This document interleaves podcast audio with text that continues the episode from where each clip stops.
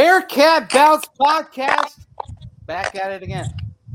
As always, I'm your host here again with two guys who, who understand and, and, and love the joy that Bearcat sports brings to them each week, and we get to reminisce and touch on it on every beautiful Monday night. This is a special one, a special, special one. So I'm going to bring in my two guys, my two two sidekicks, two partners in crime. Mr. Aaron Smith, Mr. Chad Brendel. Gents, how are we?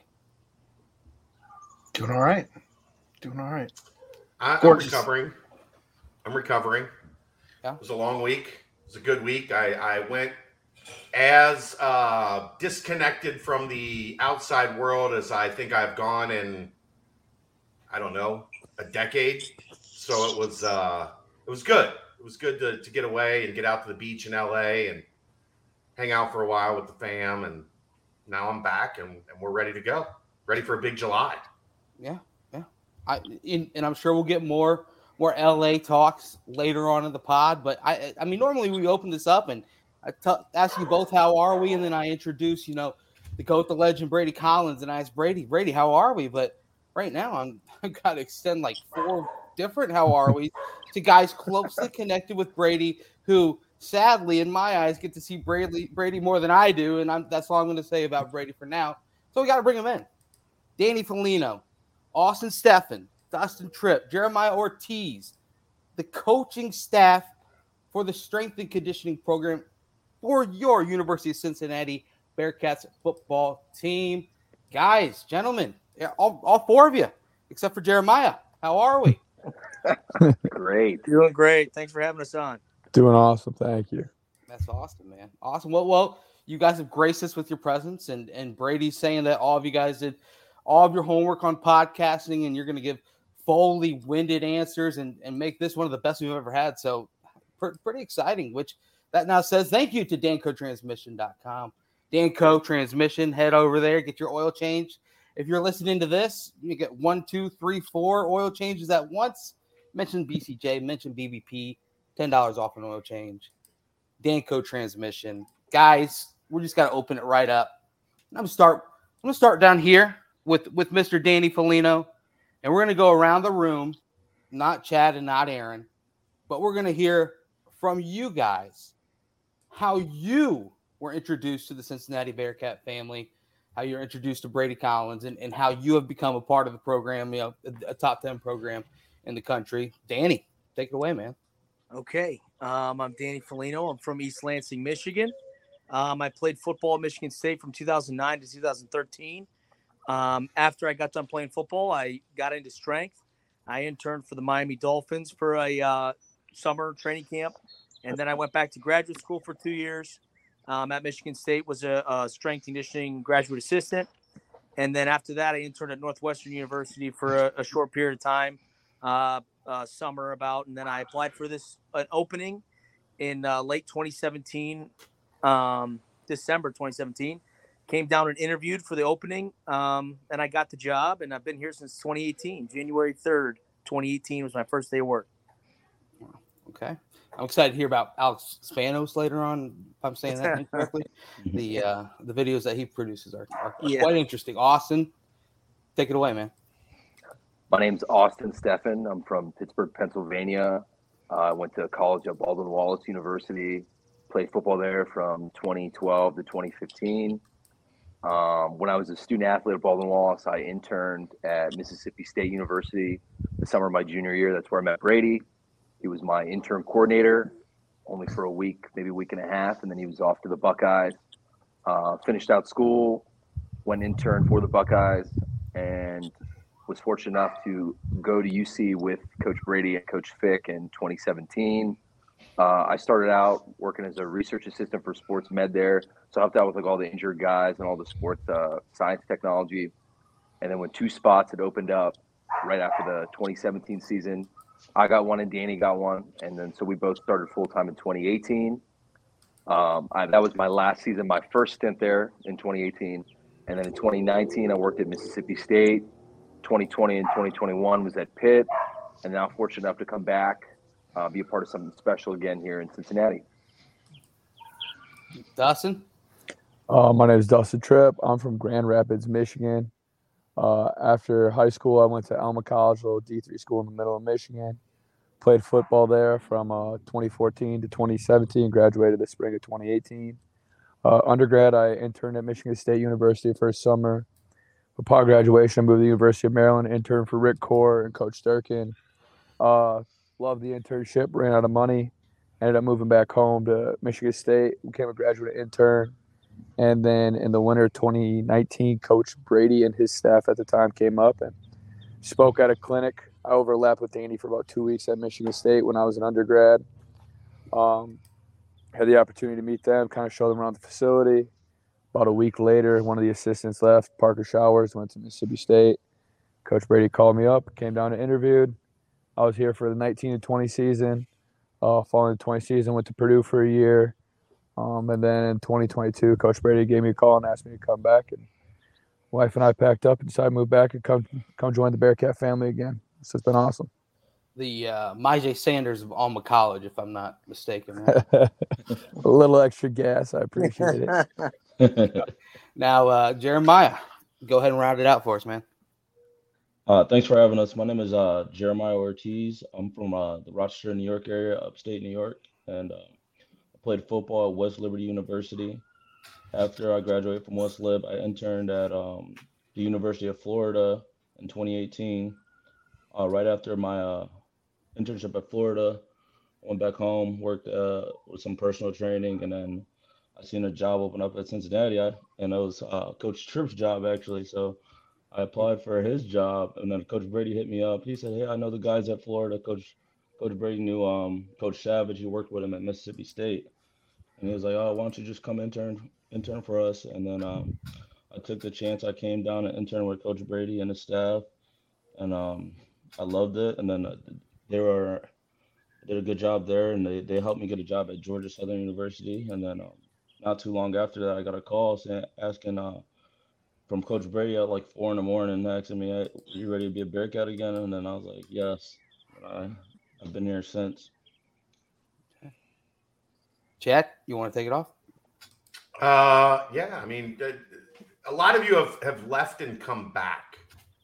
Actually, haven't all of you left at some point and come back? Been here and, and or Danny, you didn't. Dan, Danny stuck it out. He didn't. Danny I've, stuck I've, it out. been here, baby.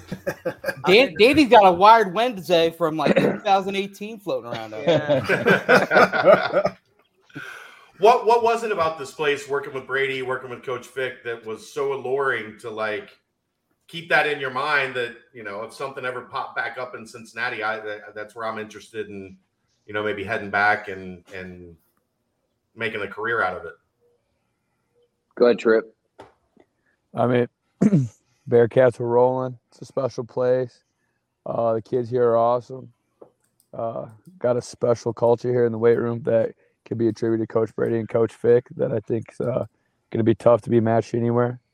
Um, I had a great time at the Purdue University. I was there for a year, but you know, whatever's best for me and my family and my, my wife and I enjoyed the area and wanted a chance to come back and keep this uh, thing rolling. And then Awesome. for me, like being a part of it from the beginning. So like that first year, kind of like setting the culture, starting with attention training, and then moving through that season. Obviously, not a very successful season, but a lot of growing pains through that one. And then going to that 2018 season, helped start rebuilding and kind of really laying down the foundation for what the program would become. And then I had an opportunity to go to Mississippi State. Uh, I got hired by Anthony Piroli, and he's another Pittsburgh guy. He's currently the head strength coach for the Tampa Bay Buccaneers. And he had trained me in high school. We had a relationship, and he's a he's a real smart guy, a real good coach. And I wanted to learn from him. There's some things that I felt like I needed to develop more, and he had it at that time. Uh, unfortunately, he ended up taking that job at the Tampa Bay Buccaneers, so he was never really my boss there. Only for about a week or two before he left. Um, and then coming back, so my fiance Kelsey Sharkey, she's in charge of uh, all the new media for the team, so that's a big part of it. So being able to do what I love to do and then be with her, so it's kind of the best of both worlds. So it was a no-brainer when that opportunity came up to come back that I was for sure coming back to be a part of this special place. She's kind of a big deal. Yeah, sort of. Well, well, Danny and Austin, you, you know, you brought up attention training a little bit. um, and that's kind of a uh, that's like a. Well, we, we got to get Jeremiah's thoughts. We can't. Well, yeah. Well, well, Jeremiah, fill fill us in. Fill us in. What was it about coming back? Uh, the reason I came back, um, I mean, it's just a great opportunity. Um, Coach Fick, he runs a great program. Coach Brady runs a great program. I love uh, Coach Fickell. I love um, his leadership. Um, he can take over a room when he gets in a room, and and it's just a special place to be. And I feel like we can I can grow in career, and I, I feel like this team has a lot of room to grow, and um, the ceiling is very high. So that's the reason I came back.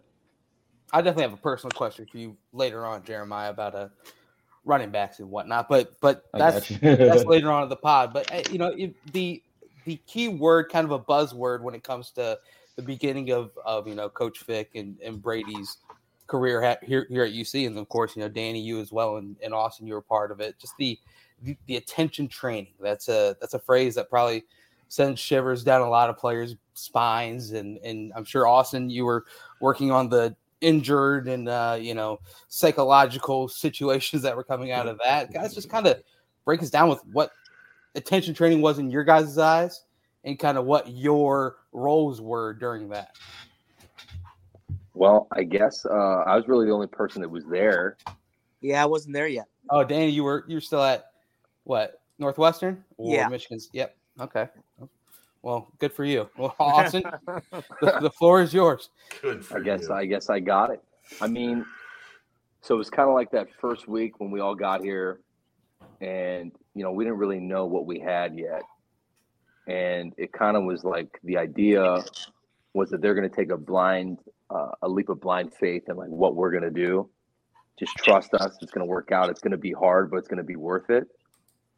And I mean, we did a lot of really, a lot of really hard things, and really cold, really early in the morning. It was really seeing who really wanted to be there and be a part of what the program was going to become. So it wasn't going to be easy for anybody. I mean, we didn't know any of these kids; they didn't know us.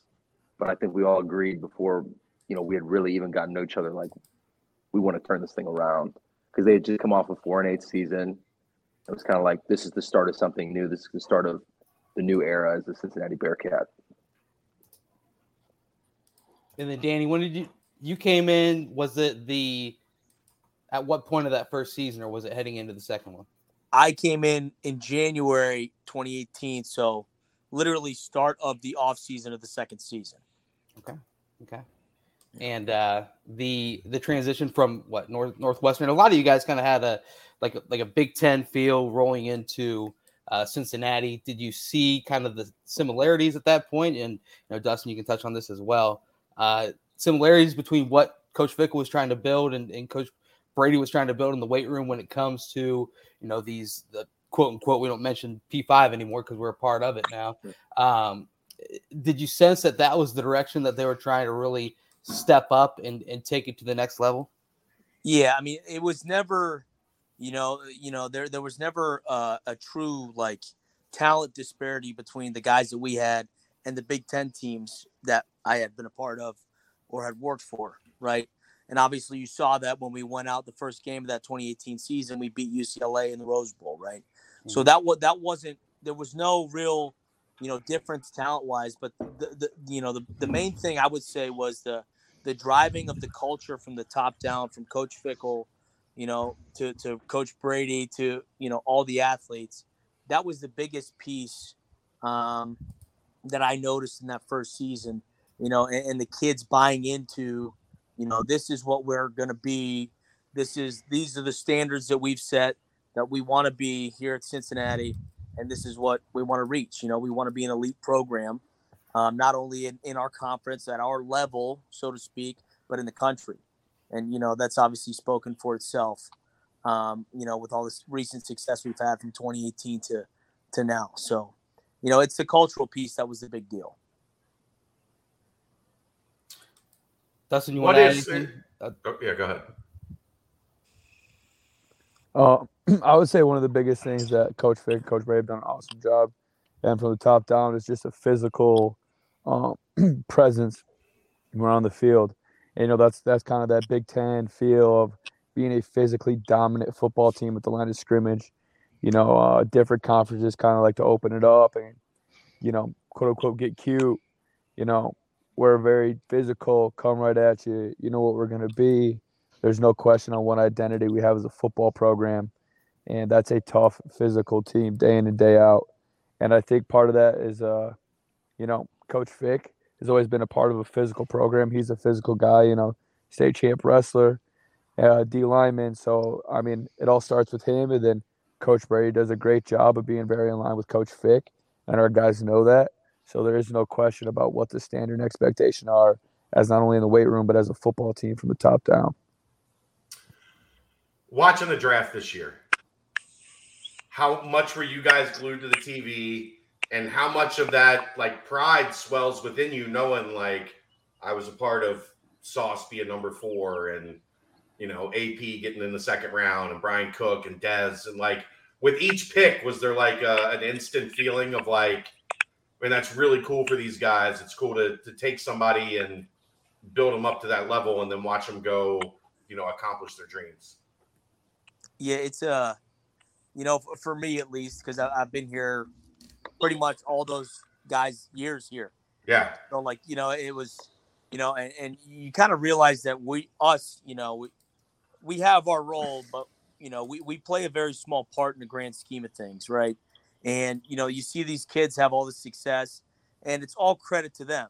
You know what I mean? But the coolest part is just the developmental piece over you know three to five years or whatever how long ever long they're here you know and it, it's not it's not about the football player that they were and the football player that they became it's more about kind of like the human being that you got to know when they first got here and how they developed as a person to get to that point and that that was the coolest part for me personally you know just to see see the kids see the kids grow up and live their dream. You know, on live television, um, nine of them. So it was, you know, it was, it was, a it was a pretty cool deal. Anybody else? The, tri- the trio of guys, yeah, you three kind of, you know, left and came back. I'm sure you saw some players in their quote, infancy stages, and then all of a sudden you came back and like, wow, these are some some NFL ready players. Kind of, what were some of the biggest growths if you want to single out a player or two or or someone that you kind of saw made some some crazy steps that you might have seen small when when you were first with them, and then when you came back, you saw wow they they did quite a lot when they were when I was gone. For me, I think Alec Pierce in the sense of, you know, a guy who was a big time volleyball player, always super athletic, but one came into his own as a as a football player um, at a wideout and became not only just a a jump ball guy, but a dominant receiver in all aspects. And then as well would be Bryan Cook's story of coming in, transferring. You know, we had Wiggs and Darrick Forrest and, you know, Hicksy had started all of 2019 and having some, you know, really, really good guys on the back end and, you know, big shoes to fill. And I wasn't here for 2020 to watch him get all those snaps. But I do know in 2020 when we played in that Peach Bowl, I mean, the dude was an animal, and you know he went out there and you know played his heart out and earned everything he got. I don't think there's a kid that you know was a part of that team that could be definition of earned everything he's gotten, and you know deserve nothing in life besides another opportunity to get better. But there's a kid that deserves everything he's gotten. He's earned it. I think uh, two of the guys that really stuck out from the draft that I got known when they were really young were uh, Myjai and Curtis. So Myjai's first day as a Bearcat, I think he came in late. Yeah, he, he was did. like a week a week before camp. I remember meeting this kid on NIP, had to take him through the whole testing battery, and I was like, "This guy's gonna just hop into camp." Like, and Brady's like, "Just wait." And I mean, testing wise, like that first day, I mean, pretty average numbers. I mean, not like anything crazy. He was also like 205 pounds, right? Uh, Yeah, yeah, maybe 195, 200, soaking wet. And I mean, as he put on pads and started getting coached, you could see little flashes of talent, burst, drive, like they would pop up.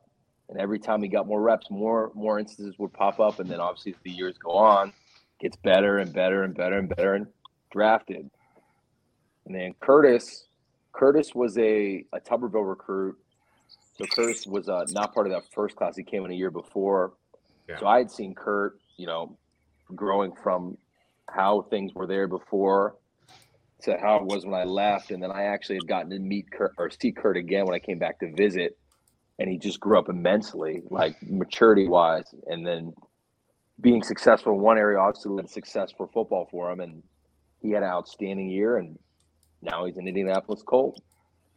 Those are two guys. And then who else we got? Dez. I mean, first meeting Dez. I mean, I think I still have his freshman, those freshman before pictures on my on my iCloud somewhere. I think Dez. There wasn't much to him.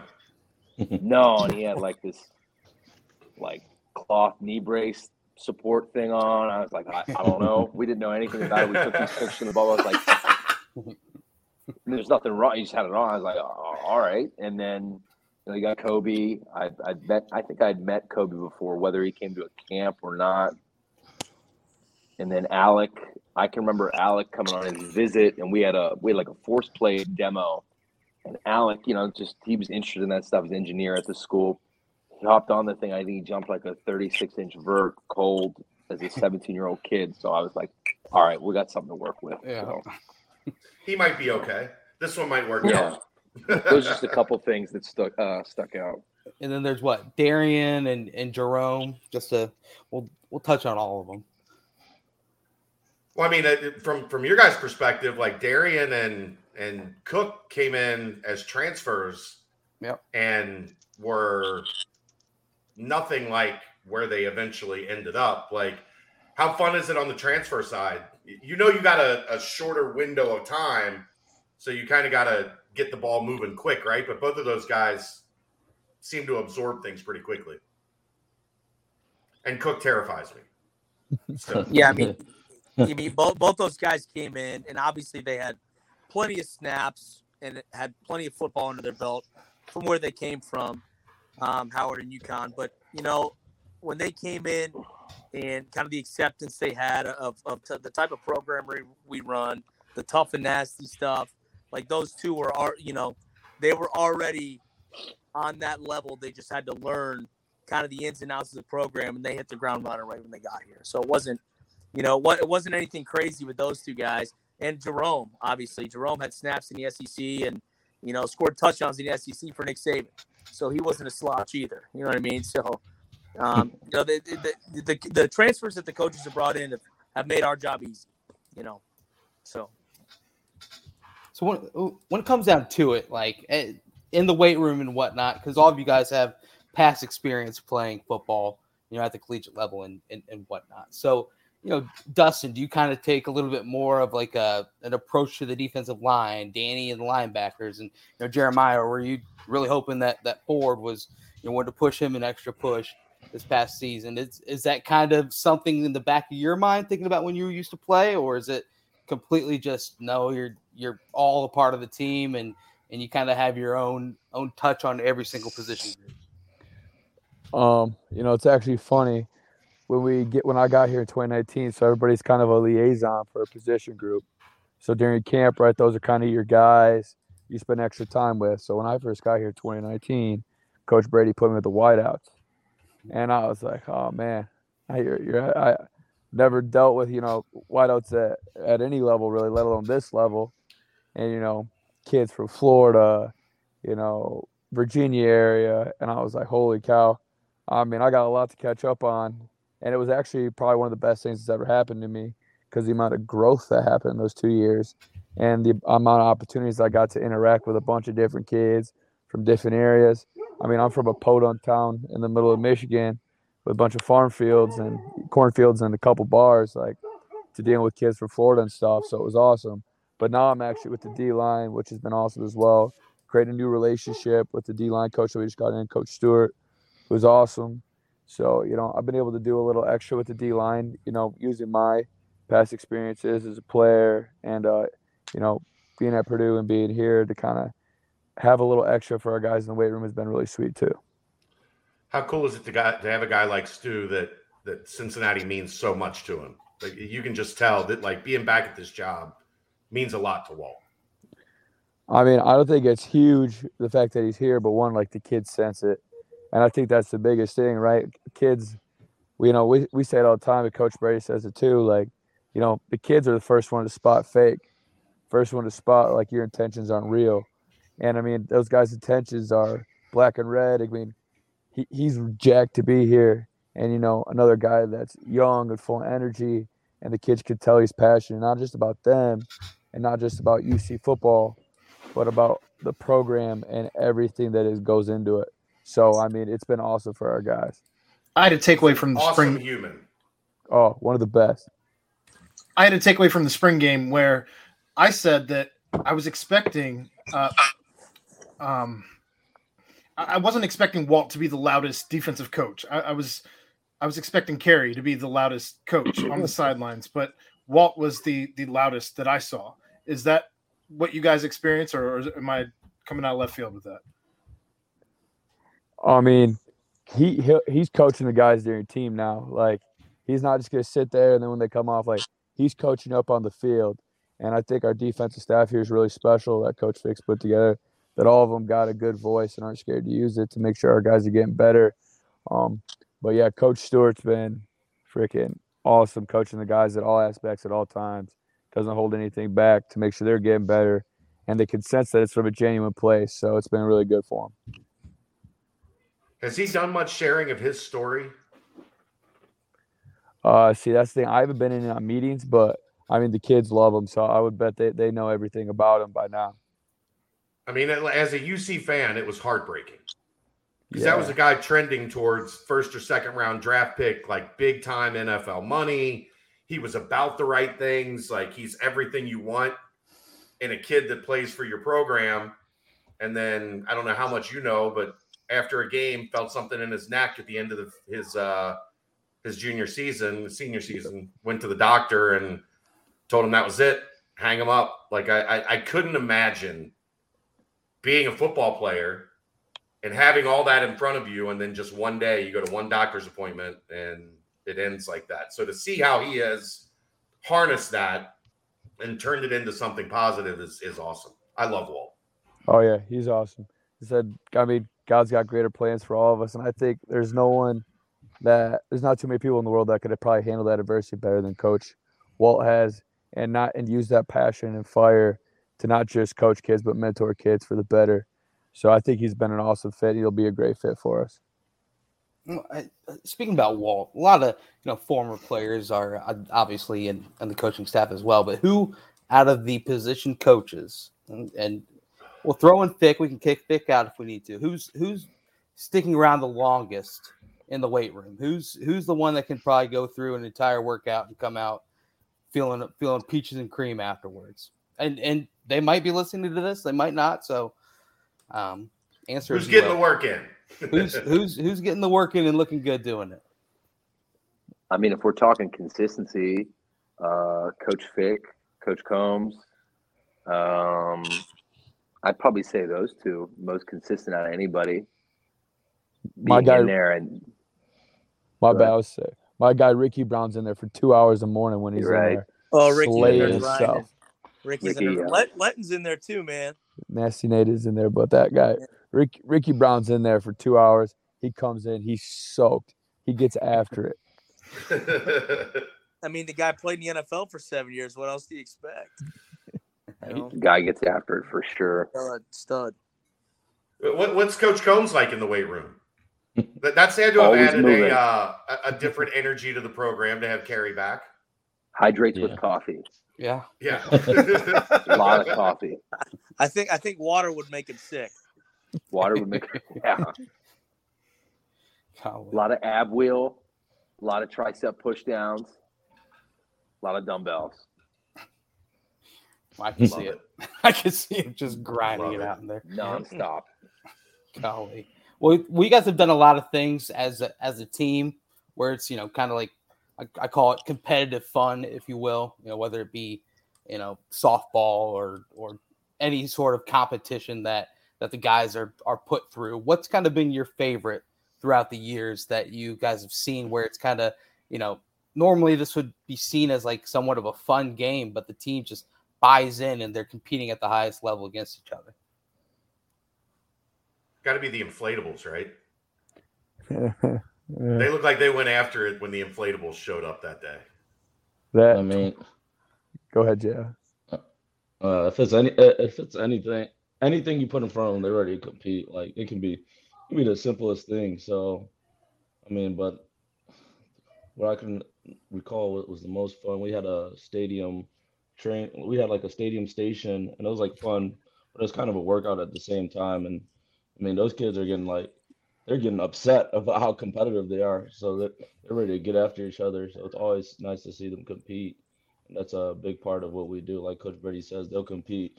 Uh, you tell them who's going to tie their shoe the fastest. That person's going to try to beat you at that. the, the dunk contest in the pool, like the, the pool day, has to be a fun one too. No? Yeah, the pool's okay. the, no, no, the pool's always fun.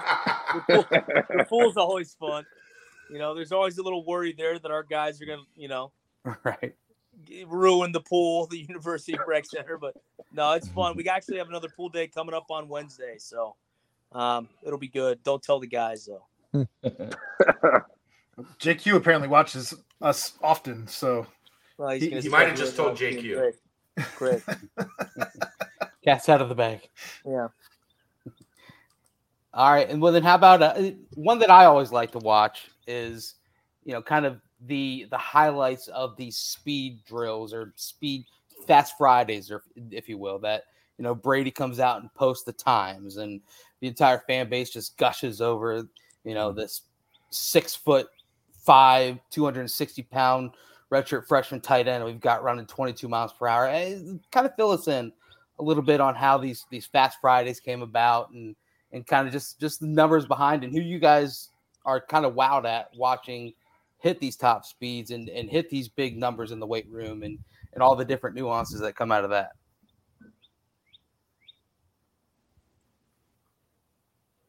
Um, Get I mean, Tripp. Get him Tripp.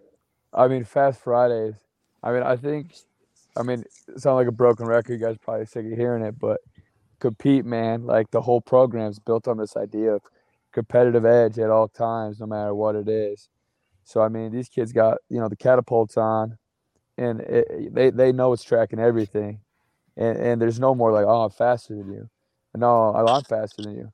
There there isn't any debate. Yeah. There is no gray area. We can tell you who's faster, and right. you know you post that on that Friday, and you know so and so may be third, and it's sweet, and you you know we're like hey nice job, but one and two are like hey you're slow, mm-hmm. you know so all of that always continues to roll and go through yeah. the program, which I think is awesome. And I mean, yeah. watching Tre Tucker, Drew Donnelly, Tyler Scott. I mean, you can Those have a lot of kids bar, every right. That, that's track speed. That's yeah, they're speed, track, speed. They're track they, they can roll. They you can speak roll. about Tre Tucker, Drew Donnelly, um, Tyler Scott. Those are all guys, track guys. They ran 10-5 and under in high school, I believe. Yeah. And that's moving. I ran track in high school and I never seen anybody run under a 10-8 and up in upstate New York. And even a 10-8 is moving. And If you run a 10-8 in New York, you're going to the States. So I mean those those guys are moving. I'm pretty sure we have a bunch of guys that can run run um under 11 seconds. So I mean it's pretty impressive just watching those guys run and uh, like you said like Chamon Metayer, he's just another freak athlete. You you put a device on him and you realize how fast he's running. And um, those guys just love to compete. Once you put those devices on them and as and um like you get like text later on that night like oh coach how fast i ran. Like they wonder why they're not on the list. They're like dang i know i ran 20 miles per hour or something like that you know? like no not this time. It's slow this time.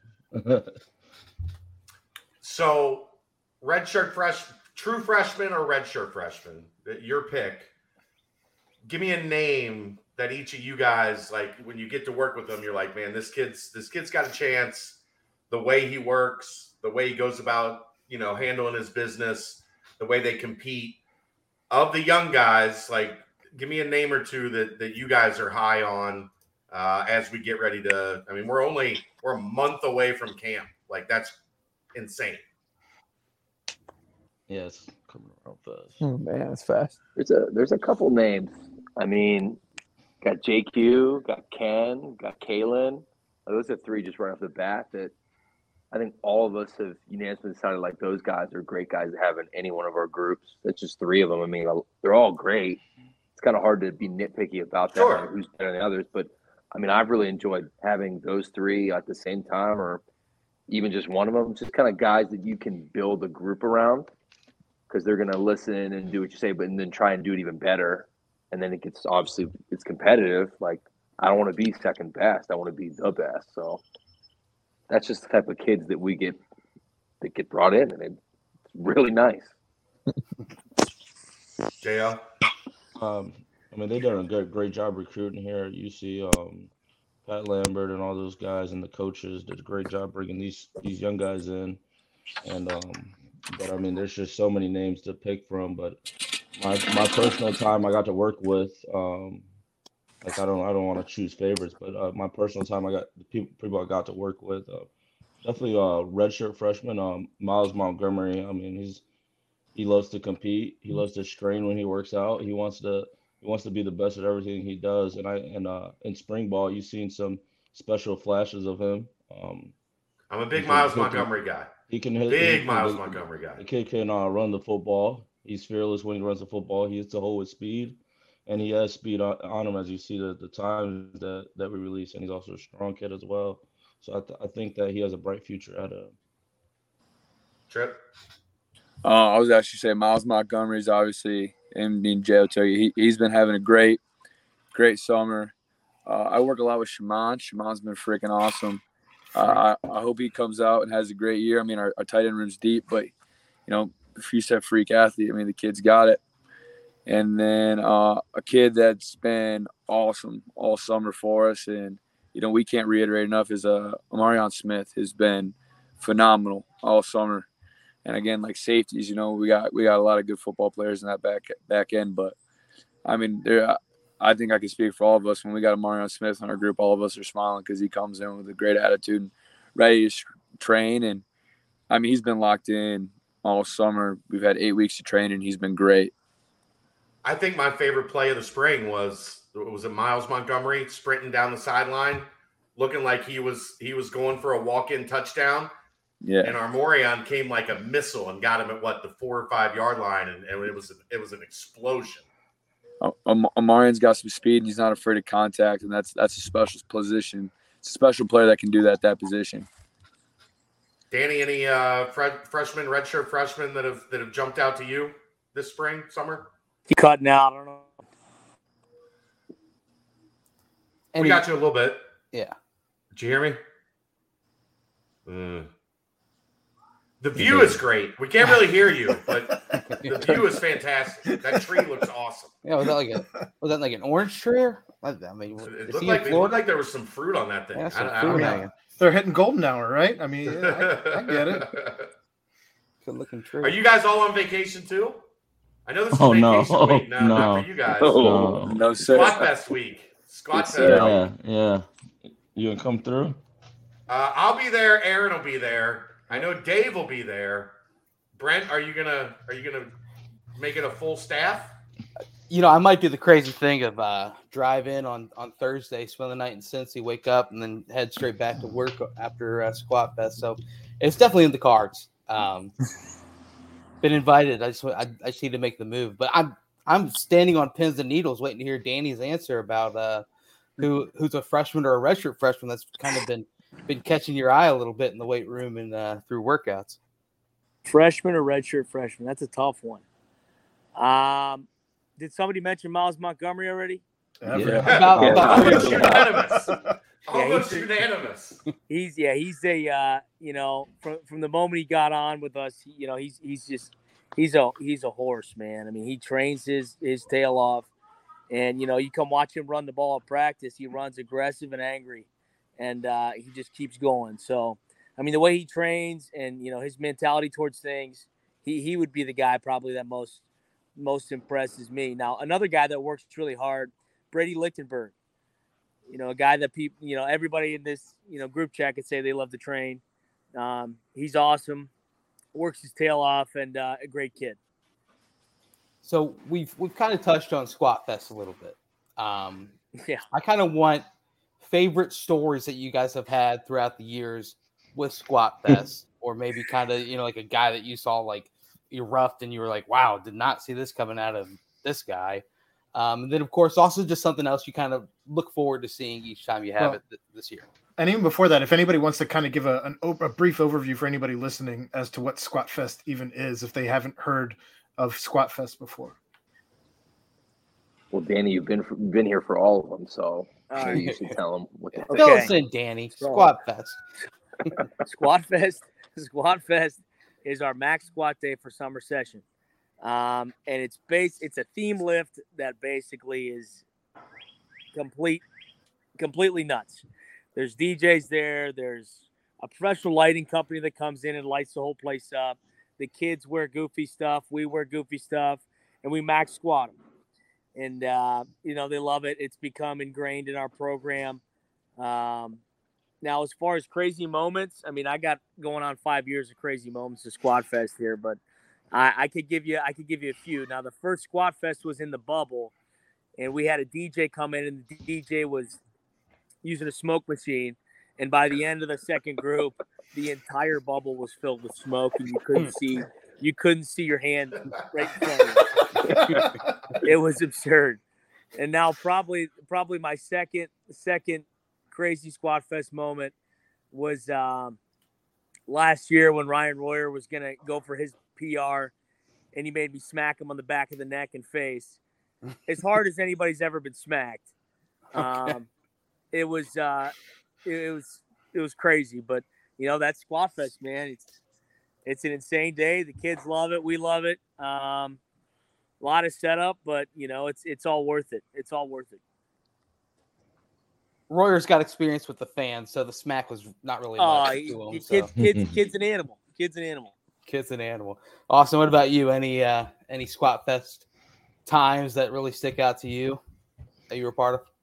So I was only here for the first one. The very first one, okay. Yeah, and I remember. I can't. I can't really remember exactly how we came up with the idea that like it needed to be something more. But I do remember Brady saying like, you know, take care of it, like get some cool stuff, like let's let's make it big. And I was like, how big do you want this to be? I don't know. Like you know me, you know my mind. And I was like, all right. so you know, reaching out to uh, you know, a DJ, a lighting company, you know, they had fog machines. I was like, all right, I mean, if we're gonna we're going to do this, we're going to do it as, as big as I can do it right now. And it's only gotten bigger and better because every year when I see the videos, I'm like, wow. Like if you look at the evolution of what it was and what it is now, it's crazy.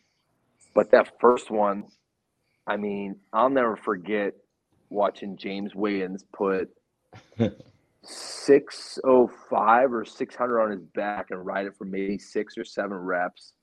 No belt, I mean, I don't even know if the kid was bracing, taking it down to the base or down to the basement, back up to the attic, over and over and over, yelling, "It's too easy! It's too easy!"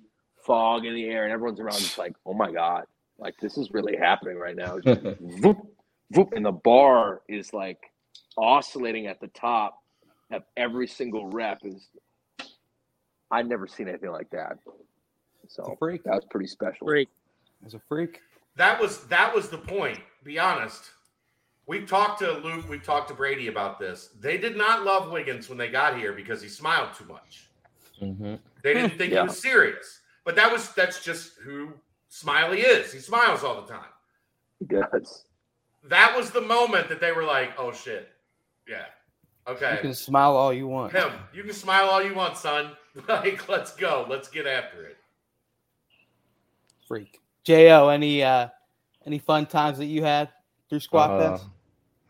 There's so many stories. Um, I mean, we just best is just every um Thursday before that Friday of Squat Fest.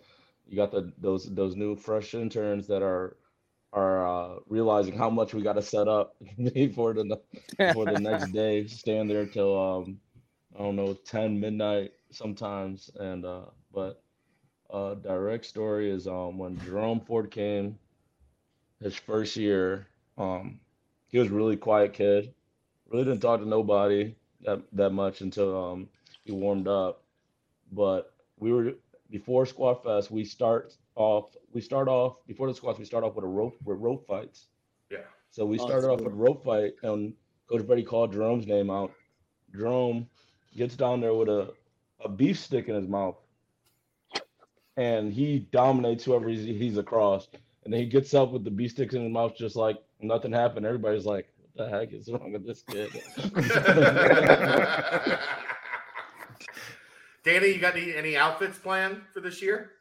Um, I'm not sure what the top's gonna be, but I know I'm wearing jean shorts. So. Well, yeah, the jean shorts were in last. Do you still fit in those jean shorts? Oh yeah. Oh yeah. Okay. Oh yeah.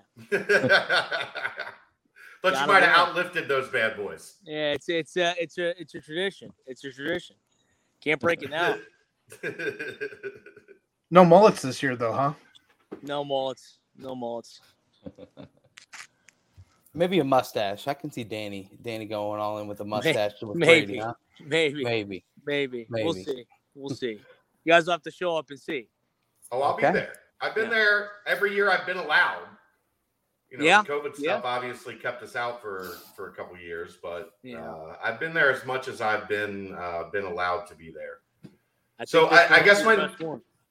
I, I guess my next question would be: uh, a lot of you guys have, have been here when this thing started, or or tied through when this thing started. I think what hit me last year when looking around at like Rob Jackson and and Little Dingle, who's not so little, and An Adonis, some would say. some would say an Adonis. Uh, uh, uh, Amarion Smith and Isaiah Cox. Like, how much, how noticeable has it been each year when these new guys walk in the door and you're like, we're playing with different toys. Like, mom and dad got some money now because we're playing with different toys. The toys, the toys we used to play with, you know, they they might have bought from like uh, the dollar store. Not to take anything away from what kids looked like when they got here before.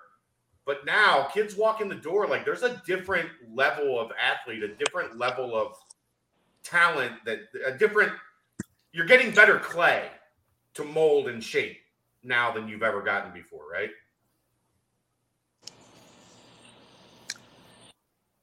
Hundred percent. Hundred percent.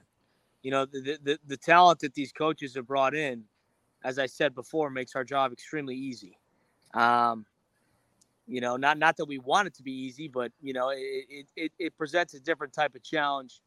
Um, you know, to kind of to kind of work with these more you know so-called elite athletes. You know, and it- it's been an awesome experience um, to see the program change in that sense.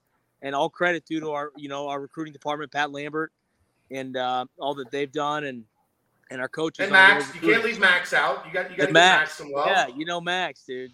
You know Max out there grinding. So, um, but yeah, all credit, all credit to our coaches on the road and and Pat and Max and, and the things that they do. So, um, making our job a little bit not necessarily easier, but just presenting a different challenge to us. What'd you guys think the first day Rob Jackson walked in? I wasn't here for that, so I, I don't know. Freaky looking eighteen year old. Yeah, he's a freak. He's a freak. Got some long arms. Goes down to his knees standing up. Same with JQ. JQ's the same way. Like Yeah. you get all these guys coming in. All right, they're kind of bit. They've kind of got some muscle mass on them already, or maybe a little. They got a little speed on them. All right, so it's like before we're starting like from ground zero. All right, working up. I wouldn't say like that. We still had like some great players come, but but just development. They develop. We're able to develop them a lot faster, opposed to later years. But not to discredit what we had before. I think because I still think we developed some great players, or there were some great players that came here and, and helped themselves as well. Yeah, it's it's a test. It's just a testament to what the the previous guys did here at this program before. You know, it's a Yeah. testament to the culture they created and, and all the wins that they, all the work they put in, all the wins that they accumulated.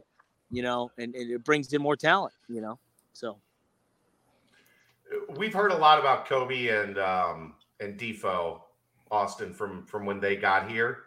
Uh, Yeah. Those are two guys I think Brady would adopt as sons uh, if he was allowed. How much did they truly, and your guys, like you were there, how much did they change the culture, uh, even kind of right away? Because right away from talking to Brady, back when those guys got here, he was like, These are my guys. I'm riding with these guys. they're going to change this program. And it was pretty evident that they loved the work, they loved the process, they loved challenging themselves. And it felt like even as young guys, and Mike Warren, you could probably throw in that mix as well, like they impacted things right away, which is something that the program needed to establish in that younger group as they were going to be the guys that pushed to the top like later on. I mean, those guys that you all named, like they, I mean, they play a lot of ball. They were all three, four year starters. Um, I mean, guys, I can remember Coby and Darrick coming in with that first class, and they those two definitely stuck out as guys that that whether they physically were ready to play at their best ball at that time, they would do whatever it took to be on the field. Whether they were 180 pounds, whether they were 200 pounds, they would do whatever it took to be on that field. And when it finally came their time to start, because I think that first year, uh, they both played a lot of special teams. A lot of special teams. The corner, I can't really remember. It's been so long. I think the corners were like Linden Stephens, and I can't remember who else it was. Uh, Grant Coleman. Grant Coleman, safety. And then uh, Cam came in as a transfer, right? Or was that year? Yeah, two? Cam came in the, the next year. Next year, yeah. Yeah, but they were guys that they had the mentality to be ready to play, and then when it finally came their time, because they they started at 18, and it was, you know, like I'm ready now, and we're, we're ready to change this now. Like the four and eight stuff, like we're done with that. Like we're not talking about that, and they helped really lead that shift. And I think it was 11 and two that year, and then took off from then. So yeah, those two guys, they, Brady would definitely adopt those two guys. so we kind of talked about how how Wig was kind of a you know a, a, freak in the weight room, and it sounds like Jerome had a little freaky to him as well. Uh, who would you guys name as your freaks in the weight room as far as just pushing weight pound for pound type ordeal, or even just the biggest dudes out there? And who's kind of like the craziest? Who's got a little bit of like a, a bit of an edge to him that you're like, you know what? I just saw a little something out of him on that on that rep where would not want to mess with this man no matter what. Uh, just you know, craziest and then freakiest. Tell us, Danny. on the on Tell the current us, team or of hey, all time? Anytime. Hey, all time. Either um, or. I mean, we've had a lot come through here, man. I mean, Ryan Royer's a complete nut job. Joel Dublanko was crazy. um, Ty Van Fossen. Ty Van Fossen's freaky. Complete nutcase. Um, I'm trying to think who else. Who else, guys? I think Did you guys hear Dingles, the? Yeah, oh nuts. Dingles, the Dingles, both both both Dingles, both Dingles Brody, that smoke. Brody, Ingle. Brody Ingle was crazy. Yeah. I mean, Tre Tucker's a freak in the sense he can move weight and he's super athletic. Yeah, um, Trey, Tre Tucker wants to smoke. Dontay um, Corleone, Dontay Corleone, and Damo Perry. Those are two guys that are also brutally strong. Did you guys hear the uh, Dublanko story from the Holy Grail? No. No. so you know he was a bar back at the Holy Grail, right? Yeah. Yeah. So you know the boxes, like the industrial cardboard that cases come in to restaurants. Yeah. So the Holy Grail is one of our sponsors, and we're we're good friends with the guys that own the Holy Grail. And they went into the back one day, and Joel was breaking down boxes to go out to the dumpster. And he finds him with one of the industrial strength uh, cases, cardboard cases, and he's rolling it like this. And Jimmy is like, What are you doing? Like that that type of strength is not human. And Joel's like, I've been trying to figure out a way to get my hands and wrists stronger. And this is the best workout I've, I've ever found for my hands and my wrists. That sounds he's like just hilarious. he's just taking these like you know that that cardboard's like that thick. Yeah. And you've got like you know a, a double sided version of it, yeah. and he's just rolling it up like it's a like it's a you know a, a poster. Isn't it laminated too? Yeah. Right? Yeah, like, like it's it's like that. That's how crazy Joel was. Like Joel was always looking for. I've got my I've got to get my hands stronger for tackling, so I'm just gonna mangle these 24 pack uh, cardboard cases, which I'm sure none of that surprises any of you. Yeah. Yeah, that sounds like a Joe story. Ded- dedicated to the strength game. He loved Yeah. it. He looks What- like a strength coach. Like at some point in time, he's going to be a strength coach, right? He might be. I don't know. I don't know what Joel's plans are. He could be. He's got, you know, he's got enough, you know, enough nutcase in him to do it. So Or he'll, he'll follow in the path of his sister and be a model somewhere. yeah. Yeah. Uh, She's a little better looking than him, though. yeah. So, so what are your guys' game day uh, duties? You know, when on on Saturdays and Fridays and whatnot, and and also what are how how rowdy do you try and get that little section of the uh, sidelines for each kickoff and and everything of that sort? Uh, I mean, I haven't been here in a minute, so I don't really know Right. exactly what my game day responsibilities will be, whether help with the warming up of the guys or being in the locker room, stretching guys out. Not sure, but yeah, definitely has always been rowdy right there uh, for like kickoff and kick return. Like that's something that I think is pretty special because it's it's one of those things as a strength coach, like at other places I've been at, where you kind of got to like corral the kids up. Well, when you're at Cincinnati, you're trying to hold these kids back because they're trying to get on the field. They're trying to have 30 guys on the field instead of 11. so it's it's pretty exciting to be a part of. But that's all I know for now. Party party at the 50 is always a good time. I think my favorite one of my favorite parts of the game that gets overlooked is wake ups.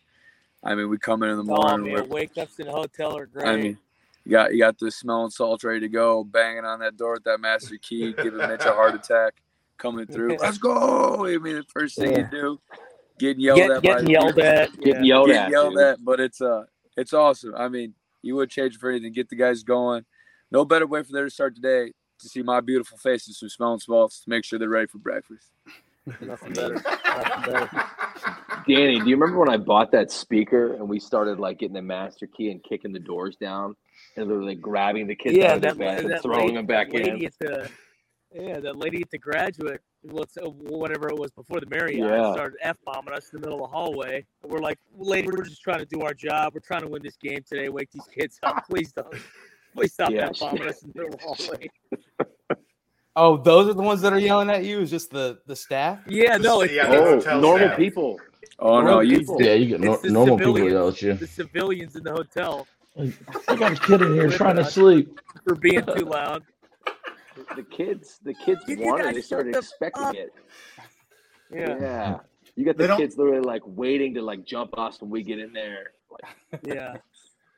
They haven't That's realized like though. not not to put kids in, in and around the team. Like maybe we shouldn't Yeah, put I mean- families there.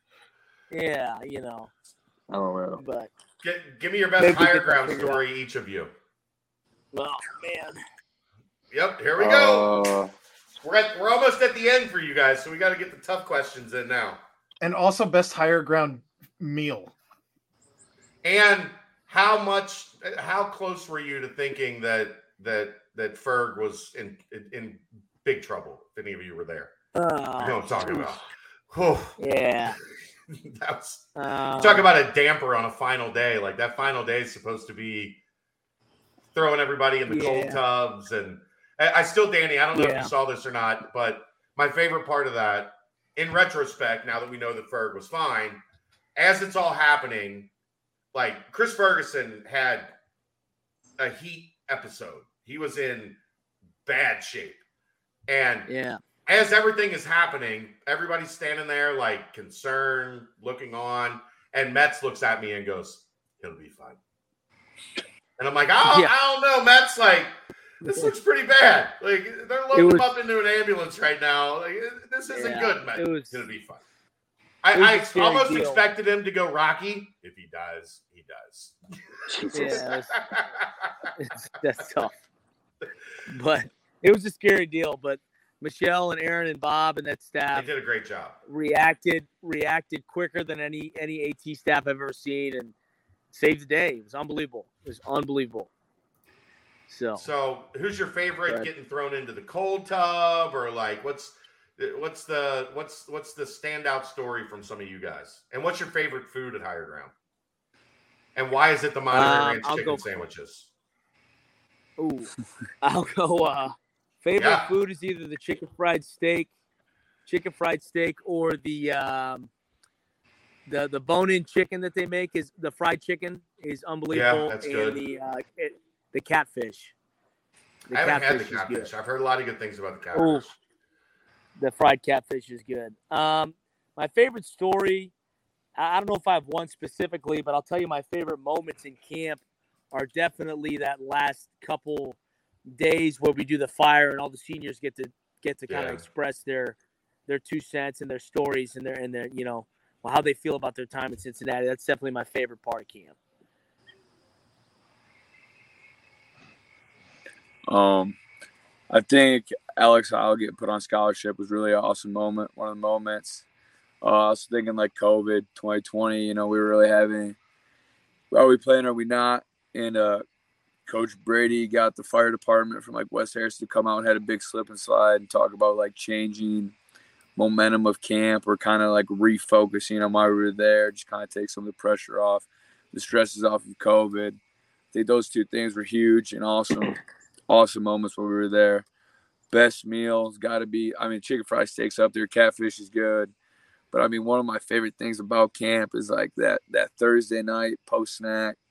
Run out, get a little skyline at that St. Leon Skyline Chili is one of the best skylines out there get a little code red Mountain Dew after yeah, you know, 14 days of 90 degrees, sweating outside all day, getting some conies and some cheese fries definitely recharge the batteries. So, I mean, I don't. I mean, I've got so many moments from higher ground, but it's also like the little moments of just you know just being with the boys and being with the guys, playing euchre after snack, and just getting to know them more than just athletes and football players. I mean, we spend so much time with them, but um, them getting to see us besides just strength coaches and as individuals and you know try to connect with them and try to build relationships that last a lifetime i mean mick oaks just sent me a picture of me on this uh podcast with a double chin i mean and that's like, he just texted me dude Mick Oaks just came over the wire, dude.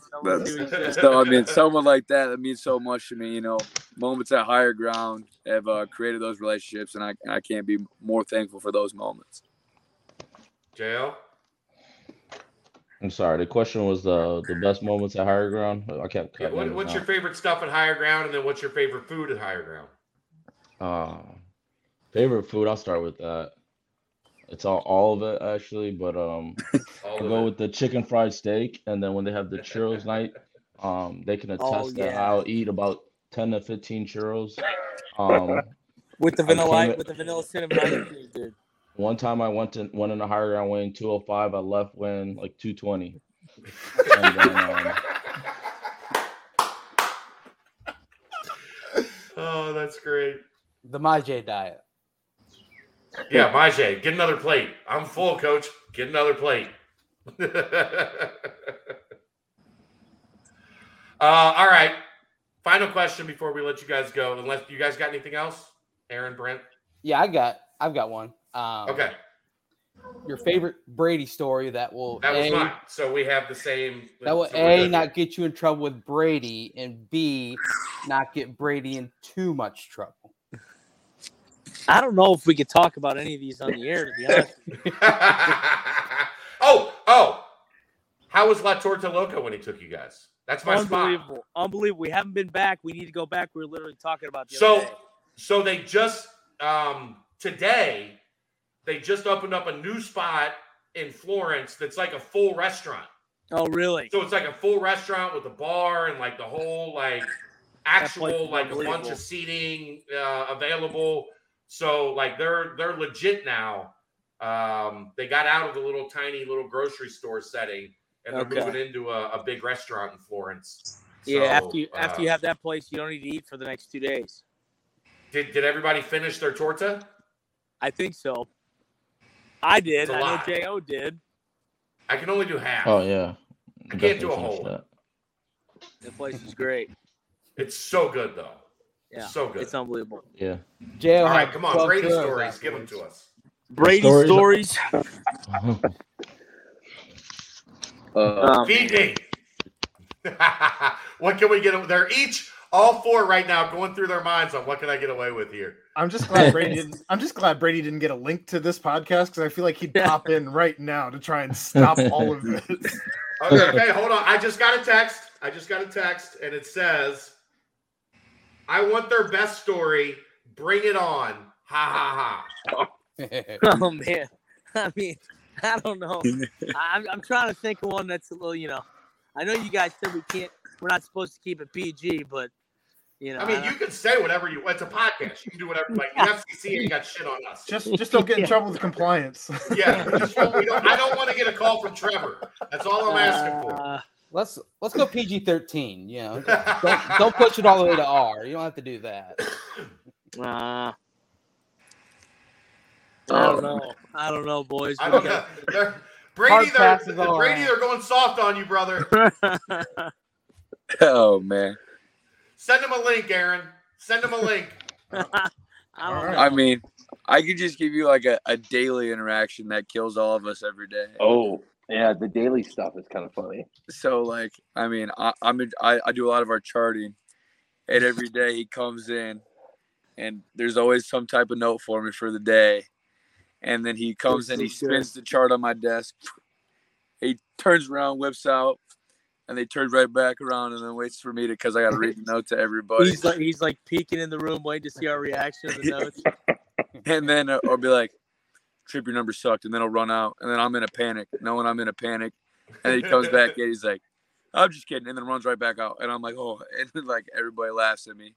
I mean, that's that's the nicest one we we can give for right now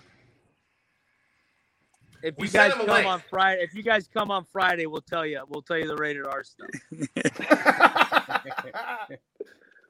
He's got a link in his in his email right now. We'll see if he shows up. He showed up in Vegas with Fick, leaving oh Sauce's uh, draft dinner, post dinner. You've never seen that?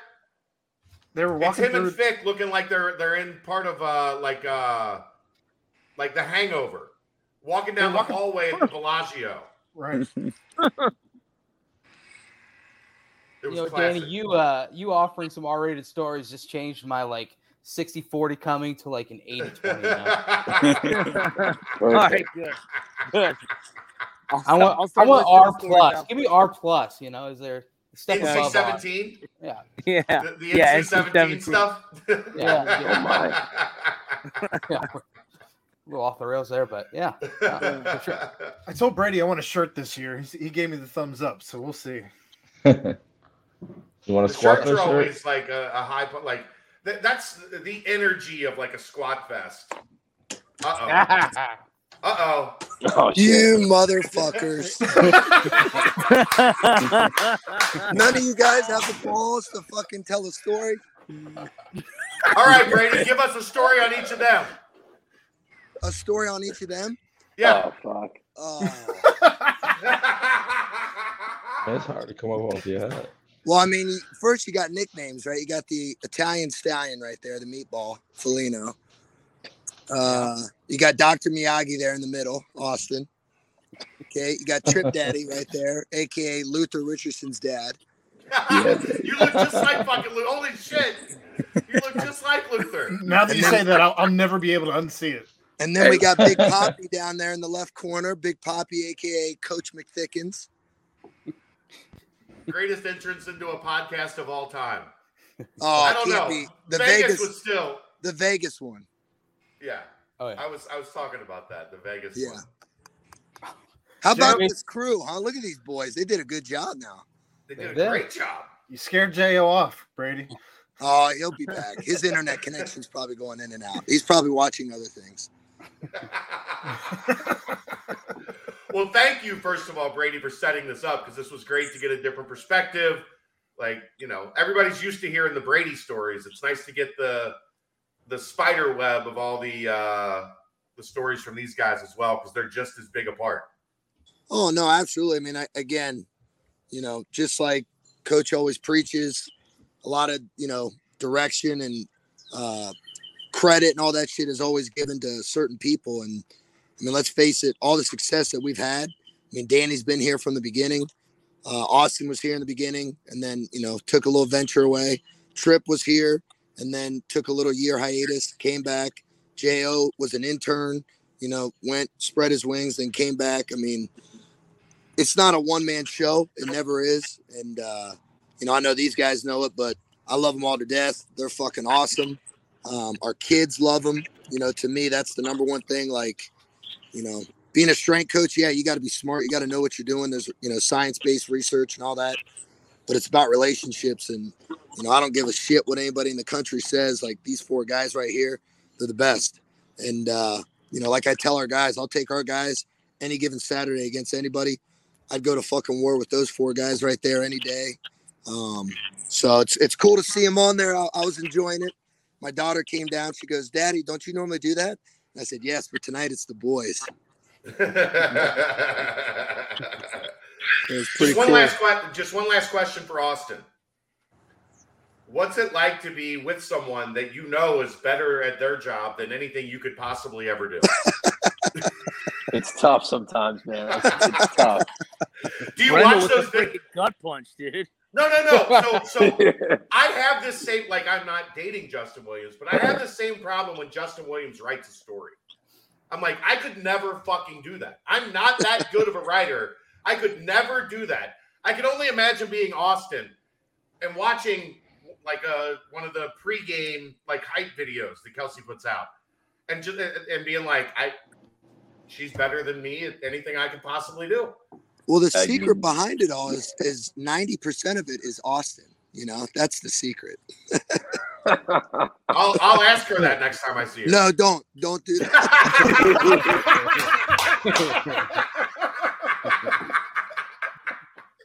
you know, it's funny. The higher ground. The problem story, is, we all know she could kick all of our asses. Yes, she could. Yes, hundred percent. Ask, uh, ask Lambert. Lambert had an exchange with her at higher ground last year, right? Where like Basketball? Yeah, I heard. Yeah, basketball. Bloody yeah. nose. Bloody nose. Yeah. the, the best was the higher ground stories, and they're great. Of course, the boys love the food. It's unbelievable. But nobody brought up skits. Come on, Danny. You're the you're, you're, the ringleader of those, brother. We how many wow, how many strength wow. coaches come in smoking a cigarette, pounding a beer? That's true. That's true. I've done that. I've done that. sometimes I look back on it and I'm not extremely proud of it, but uh, no, it, it, you know, I kind of leave those for the exclusively for people at higher ground. That's true. All right, yeah. hold on. Here we go. Uh, Brian says this now truly looks like the Brady Bunch. I put you in the middle. there you go. Oh man, here's a story of a man named Brady. Brady, we did get out that Jo pounded like 15 churros. I, I mean, is that? Oh, that's that an part average. of his. That's an oh, average. average. Okay. Okay. He loves those churros.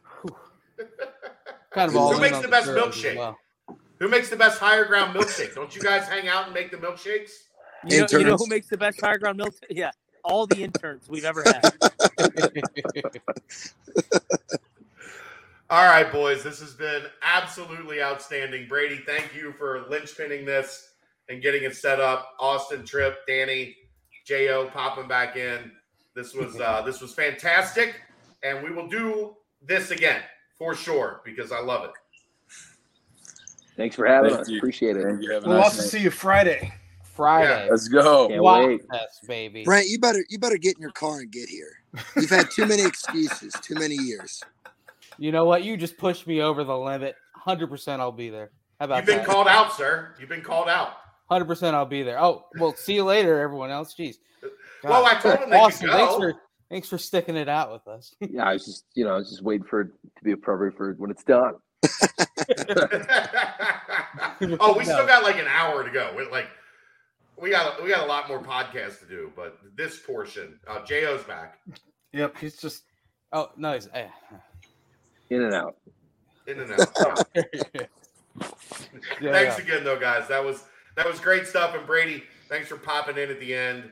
And you guys now are affectionately known as the Brady Bunch. Like, oh, shit. no. Well, no, it, like no, because of the format and because like of the boxes. Brady and the like, boys. Yeah. Uh, the Brady. Bunch like kind of fits. Okay. Uh, I think it's kind of the Brady one. You got to see the show, The Boys, Chad. It's, it's, it's part of the mailbag. We'll uh, we'll dive in further on it. So it's, uh, it's, it's But yeah, Friday Squat Fest will be there. Austin, you're the only one I can officially say thank you for coming on the pod. uh, Tell Shark we said we love her. I will. I will. Tell, tell Shark I said hi. And then, uh, yeah, aside from Poor that, Jo. Oh, here he Oh, is. he jumped back Hey, in. Gosh, I'm loving the grit that you're showing here, J- JL. You're not giving up, man. Your This is- determination is, This is, impressive. good. Oh, yeah, it keeps kicking me out. It's probably my old iPhone 8. They can't hold you That- down, JL. They cannot. hold you StreamYard down. is not good with phones in general. We've had that problem with Brady a couple times as well. So it happens. We Mainly when I'm it. driving. Right. Yes. Accurate. All right. We'll see you on Friday, Jo. We'll see you on Friday, Austin. Appreciate you guys. We'll see you. Appreciate it. Thanks, guys. Thanks, Thank guys. you. BC, love you, brother. Thanks for Love you, this. This was great. Oh yeah, Popping no loved it. We'll see you. See you. Good night.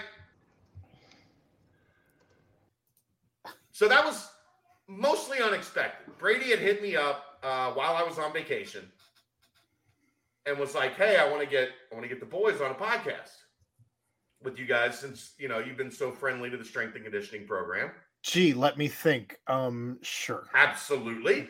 So I was like, you know, I'm I'm on vacation. Um, let me get back to you on Monday and we'll work on setting something up, which I thought meant setting something up for the future. Yeah, we'll get to that in just a second. And uh no, today he hit me up. He was like, All right, are the boys on on the podcast or what? I'm like, Yeah, let's go. Do it. I hadn't even really told you guys that that was. I told. I think I told. I mentioned it to you, Aaron. Right? That it was something. You yeah, you said that it's Down something the we're gonna, road. we're gonna set up. yeah, we set it up today. We sure did. and it was it was fantastic. It was great. That's so good. Yeah, so good. And most of the time, when you've got a four man visitor crew like that, it's it's it's like you know you're you're feeling it out, and then you know they finally all were able to join in together, and and we got some good back and forth because all of them have stories. I mean, Well, yeah. I feel mean, like- the problem is the timing, right? Like, yeah, well, yes, who's going to talk? Like, they didn't want to step on each other's toes. Right. So, as we do this more going forward, like I, I wouldn't mind this being like a once every two months thing because now they're going to be more comfortable and be a little bit more relaxed talking Mm-hmm. to us and and talking us through things. Or we can do them one at a time, even. You know, sprinkle Royer in, sprinkle sprinkle Brady in. I mean, yeah, do it all. All right, let's rock it out. Uh, this is the last one for a little while, uh, in terms of the the BBP, because uh, they're gonna they're gonna take the summer off. There there's plans for Urban Artifact to be back uh, in in time for football season.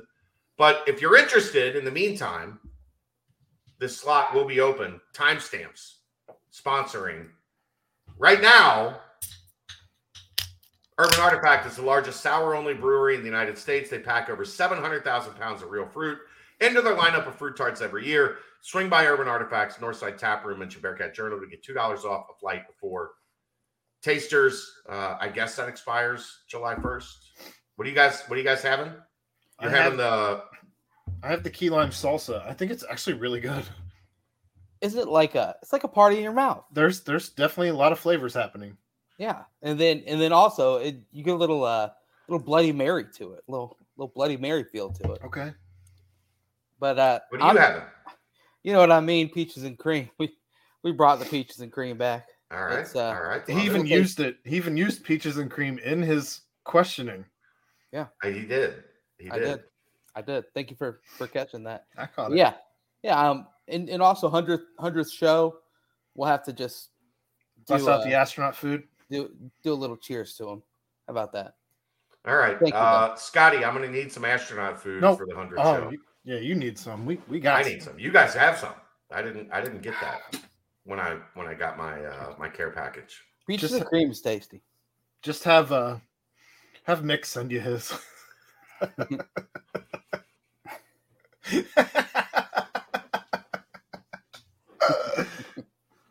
All right. Well, that was awesome. Like that was the uh, one step closer to getting Shark on the podcast, and I'm here for it.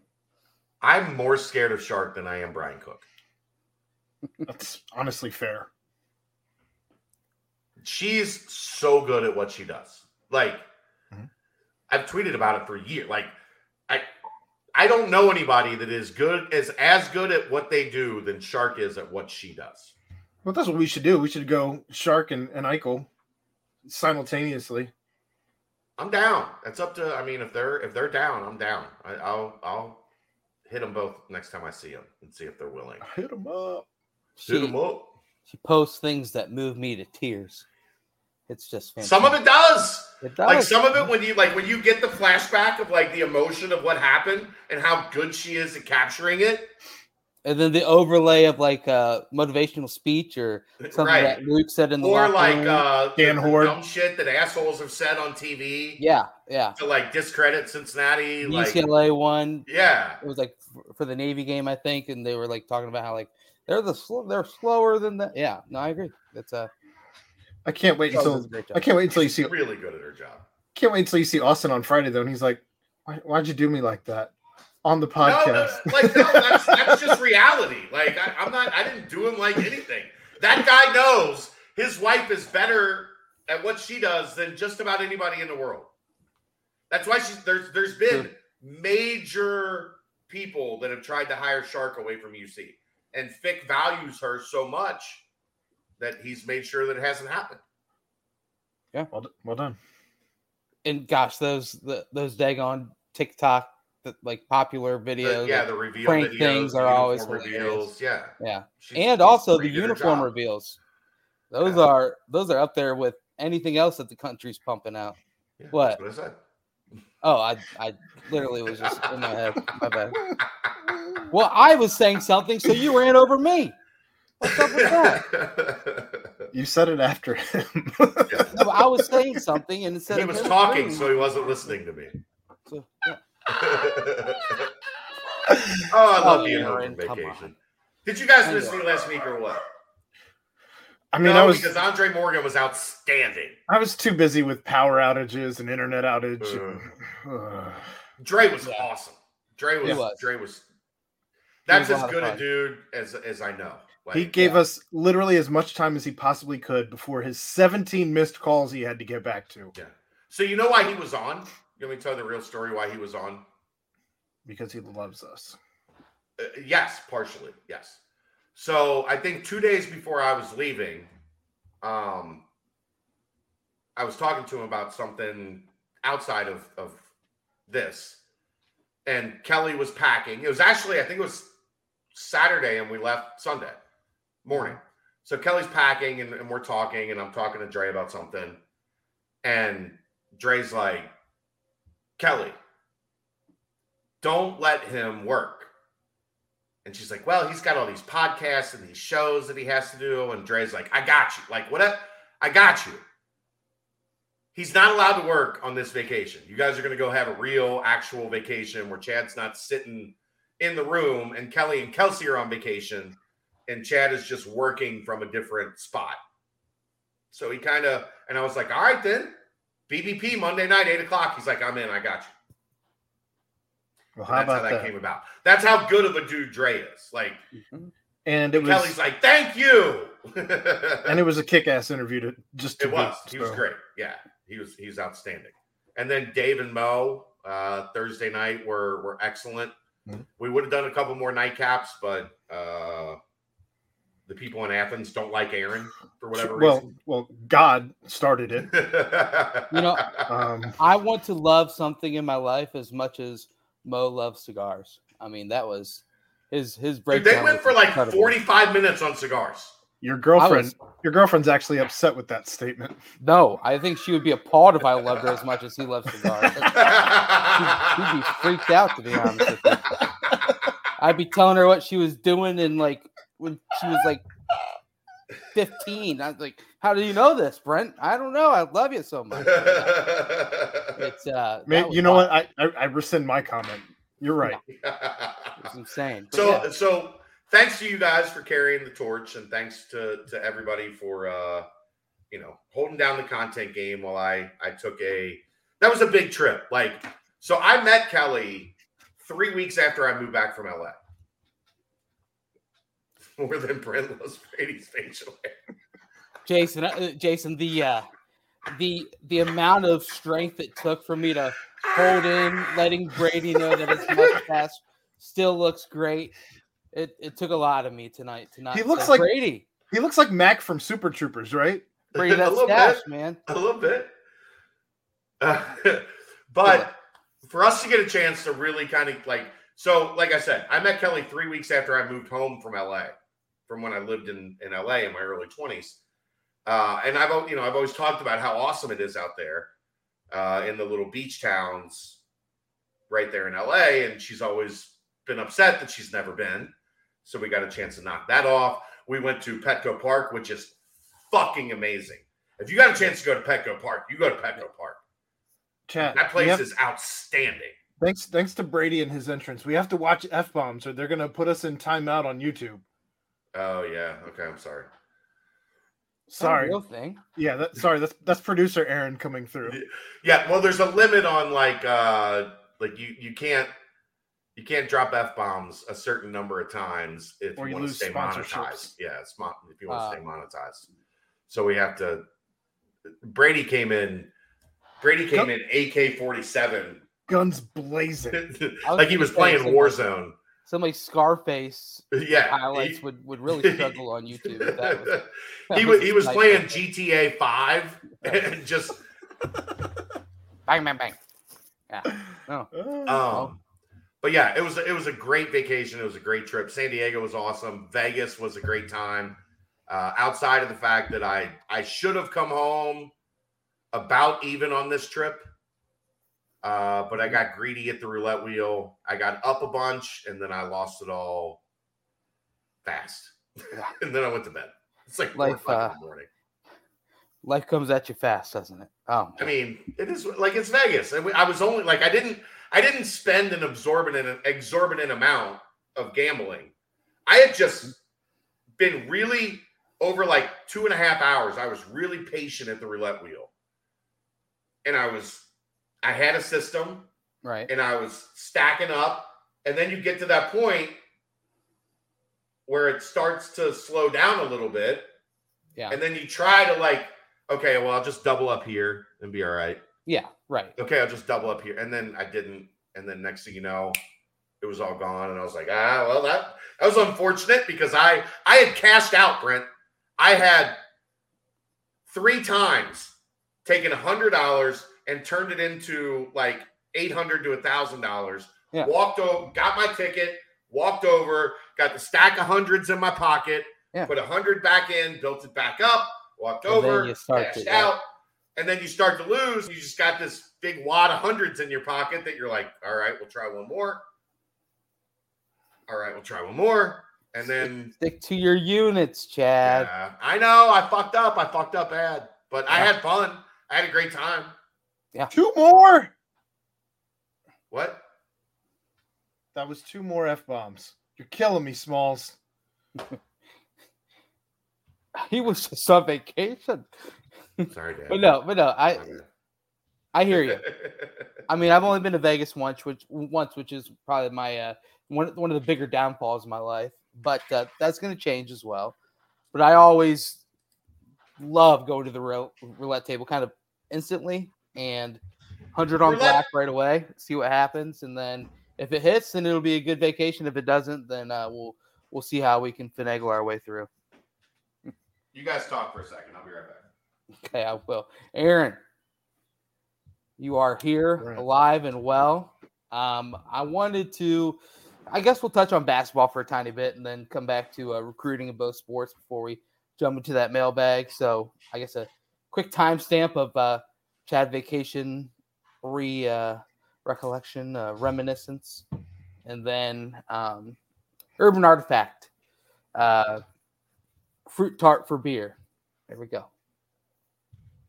Hmm. Cheers. Cheers to you, brother. That that key lime salsa. Ooh. Party in the I mean- mouth, baby.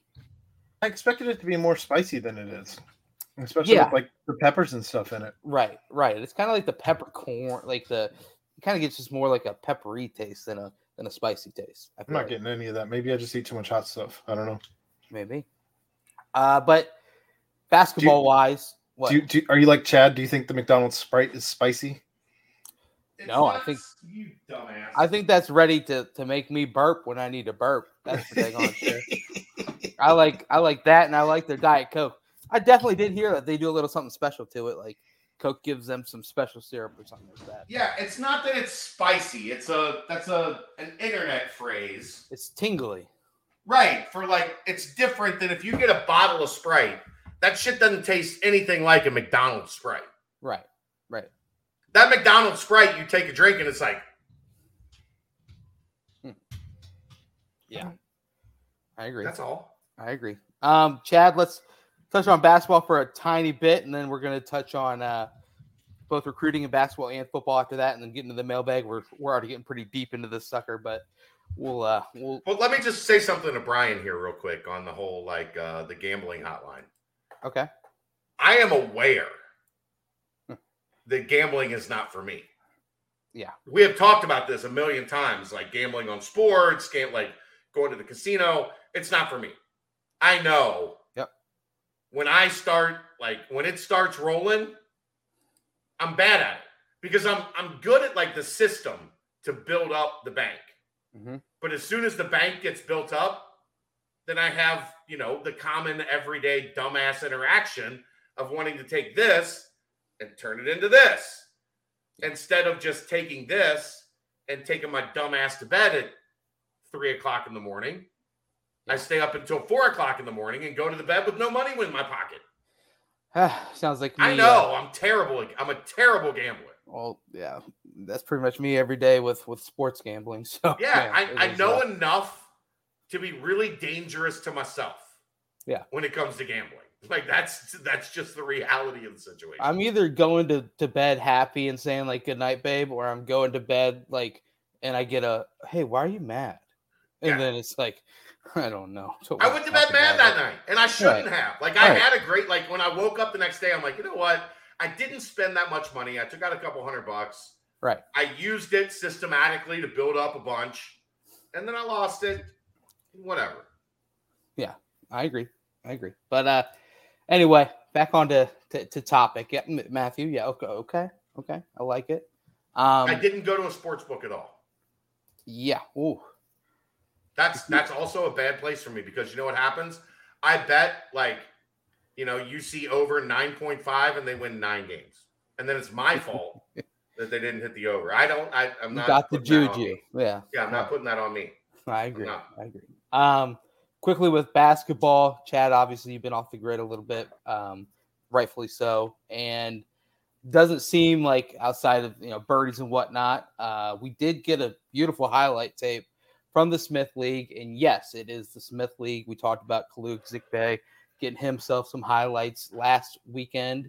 This weekend, though, was uh, a, a one-two punch where if there's a game or two where both of them are hitting their shots from deep, could be pretty doggone special. Um, that's with Landers Nolley and Jeremiah Davenport on the same team for the Smith League, and they were just raining threes, dapping up with Daniel Skillings on the sideline, and uh, just seemed like they were you know, hit, hitting on all cylinders. Aaron, do you have that that video?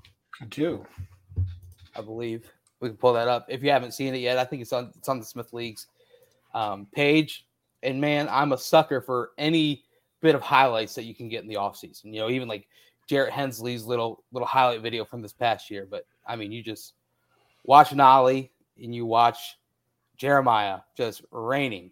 And and Chad and, and Aaron, you have to imagine there's going to be some games where if both of them are hitting, you get some uh, some working from from DDJ getting in the lane and whatnot. It could be pretty dangerous if both of them are able to get going at the same time in a game, or if one of them are off, you hope that the other one's on. It just it it it adds just the single bit of Landers Nolley added to this group, just makes it even that much more dangerous. Well, that's kind of the thing, right? Is, is there are just more weapons now that that they simply didn't have last year. Like that was the problem with last year is it was if you could shut down DeJulius, you could rely on, you know, we're going to make this um we're going to make JD beat us. And they ran defense at those two guys and nobody else could make them pay for it. I still think like I still think they're not where they probably need to be yet in terms of like having a guy you can really throw it to and get a bucket. Right. But I think you have now more people that can handle the ball, get to the rim, make something happen in the paint, draw the defense, you know, dish for a dunk or or whatever the case may be. Like you've got so many more options that allow you to be a threat that just simply weren't there last year. Like you were relying on guys that weren't capable of consistently producing 15, 18 points. Well, we didn't have anybody outside of DDJ that could really create his own shot. Yeah. Yeah. And that's what I that's what I meant by everybody just loaded up onto Julius. Yeah. Ran their defense at him. And then, you know, if Jeremiah got hot and hit seven threes, there wasn't much you could do. Right. But that's not repeatable. Like, no matter how good of a shooter he is, he's a 40% shooter. So in order to make seven, he's got to he's got to shoot 12 or 13 or whatever the math, you know. So just having Landers, having Rob Phinisee, having Kalu, having Josh Reed, having Dan Skillings, who was in the crowd, dapping his boys up, who I've talked to a couple people that have, uh, you know, I, I have talked to a, a, few outside birdies mm-hmm. that are not, you know, personal birdies, right? Um, that have said he just he's fit pretty seamlessly in to what they're doing. The length so, is real. Yeah, the length. What that's what we talked about all all season. They lack length. They lack athleticism. They lack scoring punch. Right. Did they totally fix all those problems? No. But did they go out and address each of those problems very specifically in the six players that they've added? Yes. Absolutely. It's a different team. It's a different team that you're going to see this year compared to what you saw last year. And and in that tiny little highlight tape where obviously it's it's a, it's the Smith League, so you know we we kind of sure. mentioned it at last last week how you know Kalu Ezikpe was you know crossing over and dunking on people, but the the the defense was what uh, you know what Patrick Beverley would would, would call traffic cone esque. So yeah, um, it was it's it's it is what it is. But still, you you can just sense the confidence that Landers Nolley has, and at times he's a first year, team All American Conference player. Yeah, yeah, and and and last year at times there were some times in games where it just looked as if no one on the court really had any confidence in their offensive right. game. And Landers Nolley is never going to lack for confidence. I can Right. guarantee and all that all does you that. yeah, all that does is just open up the floor for everyone else, and that uh, it's a tiny little little little bit into uh, birdies, if you will, if you hadn't seen that highlight video yet. Um, it's it's exciting, man. Um, Unfortunately, I don't think there's going to be any birdies this week. I think um, things are a little like in flux with uh, the staff is on the road. right. They leave Wednesday, Thursday, Friday, Saturday. I think they're at NBA Top 100 camp because coaching staffs are allowed to go watch Top 100 camp now. Um, and then we get back rolling in July the 6th through the 10th. And then I've got to figure out what my my schedule for the rest of July is, but I'll be on the road. So th- we're going to have a lot to talk about as we get through July. Did the uh, list for uh, participants in the top 100 camp come out yet, or That usually comes out like the day of. They are super that I, I've gone to that camp a couple times. yeah, Like that's one of those things where they ask you for like your social security number and Right. like the uh Blood the of your deed firstborn. to your firstborn. like if you if you Right screw there us, one, eh? your your kid belongs to us. right, right. Um, like it's a wild deal.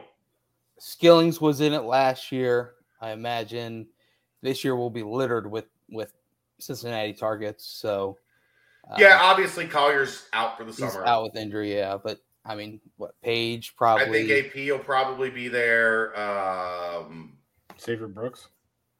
Yeah, Xavier Booker will probably be there. I know that one's one that they're, you know, they're fighting a difficult battle on that one because mm-hmm. he's gone from really good prospect to top five prospect. Yeah, I mean, his that makes life a little tougher. His highlights definitely. Hey, as long as he keeps picking up the phone, you're not out. Exactly. That's what I've said. Like that's what I've told people. The, the kid is answering the phone and responsive to UC staff. Yeah. So are they going to get him? Probably not. But as long as he's answering the phone, you keep calling. We've all been there. She's answering the phone. You keep calling, bro. Just saying. Like, Even if you're sitting there wondering why on earth is she still answering, right? Keep on calling.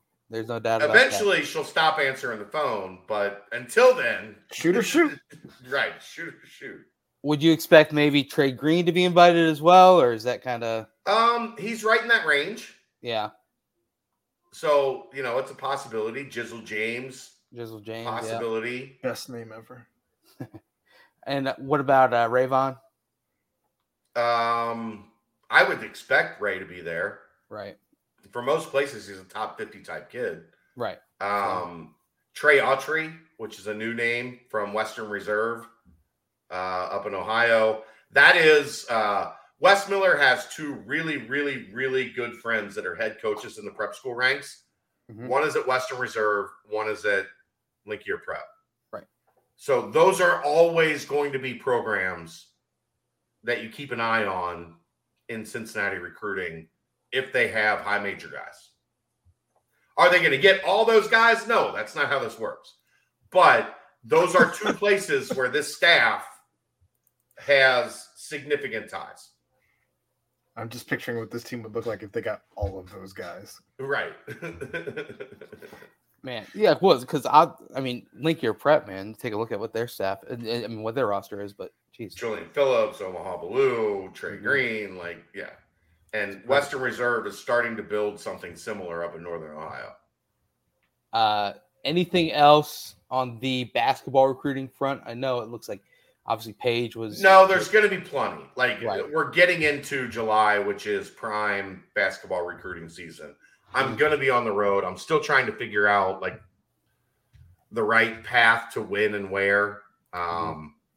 Because it feels like almost all of their kids are EYBL kids. So Peach Jam uh, is obviously in the middle of the month going through that second evaluation period. They're also at the beginning of the month in Kansas City. Do I go to EYBL in Kansas City or do I go to Adidas uh, in in Rock Hill, South Carolina and then maybe make a stop at Under Armour on my way back. Under Armour is dreadful right now. Like the the the the amount of talent at Under Armour has fallen off drastically. So it might not hurt me to go see Adidas, but maybe it's better to go Nike Nike and double up. Um, then you're just afraid you miss. Like if I would have done that last summer, I would have missed Daniel Skillings and Josh Reed. Because I watched those guys at the two under Armour events um, in July. Right. So it, you want to spread it out. I'm probably going to do some form of that first weekend Adidas and Under Armour, and then uh, make my way to Peach Jam uh, at the middle of the month to figure that out. So we'll see. I, it, yeah. it, it, it's in flux, but I'll be on the road both of those those periods. Tra- Travis Perry was another name that you have mentioned in recent weeks. He just blowing up, up. A, yeah, blowing up. picked up. a UK offer, so uh, imagine where, where, that route will go. Um, he's but, he's he's on pace to be the leading scorer in Kentucky high school basketball history. Right, and if if UK lets him go and he blows up even more, then yeah, I'm sure a lot of people. They had a similar. It's interesting because they had a similar dilemma last year with Reed Sheppard right. about this this point in time. Mm-hmm. and then a year later it turned into a reed sheppard commitment. So yep. so here we are. Uh and outside of that obviously more and more on the basketball recruiting front as the summer continues we're entering yeah we're entering right. the hot spot for that. Much like i said in in june we're entering the hot spot for football, football recruiting. Right. and what happened? Football recruiting exploded in June, and we had stories everywhere, and there are still untold stories It that we're going to get in July. Yep. Yeah. So Uh, well, let's let's dive into a little bit, not not full dives, but little glosses of football recruiting. Uh, Anthony Brown. Urban Artifact timestamp. Yep. Urban Artifact Mhm. wants to know Are you curious to explore what lies beyond standard craft beer? Take a trip to Urban Artifact. They don't make beer, they make fruit tarts. Come see what the world of real fruit has to offer. Mhm. Swing by Urban Artifacts Northside Tap Room. Mention Bearcat Journal. Get $2 off a flight before tasters. It got more peppery towards the bottom. Ah, maybe The, it's the pepper settled. You got to like a like a I'm not shaking up a beer. No shot. like a shake weight. Yeah, that's what you're going for there. Shake weight. Yep. Yeah. Amen. I was Uh, just saying like a little Bro- swirl. There go all of our all of our You- sponsorships. You were on vacation last week. We understand, but uh, anyway, um, football recruiting. Uh, you posted some notes on that on the board last night, so uh, head there, check that out. Obviously, things that have been seen on Twitter as well as uh, Jermaine Matthews has his decision coming up. Friday is going to be fascinating. I, I expect it to be Ohio State, You- but I Cincinnati is not out of the mix on this thing yet. Like Yeah. they are Which at this point very is- much all you want, right? right. You're talking about a kid that's got Ohio State, Alabama, LSU, Deion, Deion. Sanders. Like you have Yeah. a very real chance of this kid committing to you on Friday. Yep. If it happens to be Ohio State, it's Ohio State. Like that. obviously he's got a huge connection to UC. Uh, Cam Yeah. Calhoun looks like it's his best friend as well. So it's just kind of just all of it is really tying into see what comes on Friday. I, I don't think there's any definitive answer as of yet on that. So Neither staff has been told right, a decision. I can I can He's- tell you that. Simply playing the game better than most. he is, he is. He's having Um, a blast with it, and he's really good. You know Right. what? You know what it takes to play the game and have a blast with it. You got to be really fucking good. Sorry, Aaron. I think that That's uh, the new that, sorry, Dan. We that deserved it, though. to producer Aaron. well, I kind of like that. Sorry, Aaron. I'm just trying to get us paid, man. Anthony Brown came out with if his you want me to top stop cussing, donate at the uh, donate button. right. Stop cussing. Anthony Brown popped his top five out. Um, Yeah. Clearly, you in that. It's been, uh, you've mentioned UC Kentucky right there near the top. I imagine. I think Anthony Brown is UC Kentucky. I think uh, Malik LZ, Elzy, Malik yeah. Is UC Illinois. I I think right now UC is a leg up in both of those, Mhm. but you got to finish the deal. You got to get to the finish line. Yep. So, obviously, that to watch out for, and then Jalen Thompson would round it out out of uh, names to continue to keep a close so eye weird. on. Such in a this- weird It is. Deal with Jalen Thompson. Yeah, it's like it's like the the staff, um, Penn State staff is like, what's their approach? You know, with, with So it? so here's my read on it, Brent. If for Michigan State and Penn State both, they're both swinging for bigger fish. right, If you bring him on campus for an official visit and he goes to commit, you have to take him. He's that good. right. But then that affects your bigger fish that you've spent time and resources and money on. right. That's recruiting at this that that's recruiting when you're dealing with teams that recruit a bunch of four stars every year. Yeah. Like they have decisions to make. And Right. sometimes those defi- decisions impact where you stand. I agree. Yep. And Michigan State and Penn State's actions have both benefited Cincinnati in the the case of Jalen Thompson. We'll just see when he's ready to like is he ready to to to wrap it up? Or is he looking now like I'm to I'm to wait and take my fall official visits during football season? Like what's his mentality? Because the activity of late is very good for Cincinnati, but only if he's ready to make a decision. Yeah, I, it, but it, it just kind of you know and we were talking about this with a couple of my friends as well. It's kind of like you know, Cass Tech is a school that I just feel like you can't afford to do that back burner type feel to it. You know what I mean? It's it's just like, yeah. you know, especially a player of his Caliber. high ranking. It's just it's it's Aaron, that's for thing. you. I don't agree with that. That's why I didn't. That's why I didn't throw it up here. I don't agree with. It. No, that. I threw it up here. I, I know you did. I that's why I didn't though. Is because I don't agree with it. I produce those podcasts as well. I don't know that it's higher than his average. yeah, maybe the After Dark one, kind of, but the After Dark, that like, but After Dark is labeled After Dark for a reason. Exactly for a reason. Um, that's kind of it right there. Uh, Timothy Hefferman, thank you. MSU hired the former Cass Tech head coach. Yeah, and then lied to Jalen Thompson about the official visit weekend. So, yeah, that doesn't seem like something you would do. And seems like something that uh, some players at UC could reach out to him and be like, "Yo, yo, don't mess around with that. Come join something special here." So, right keep an eye out on those. Obviously, uh, as recruiting will continue to ever evolve, but some decisions are coming up soon.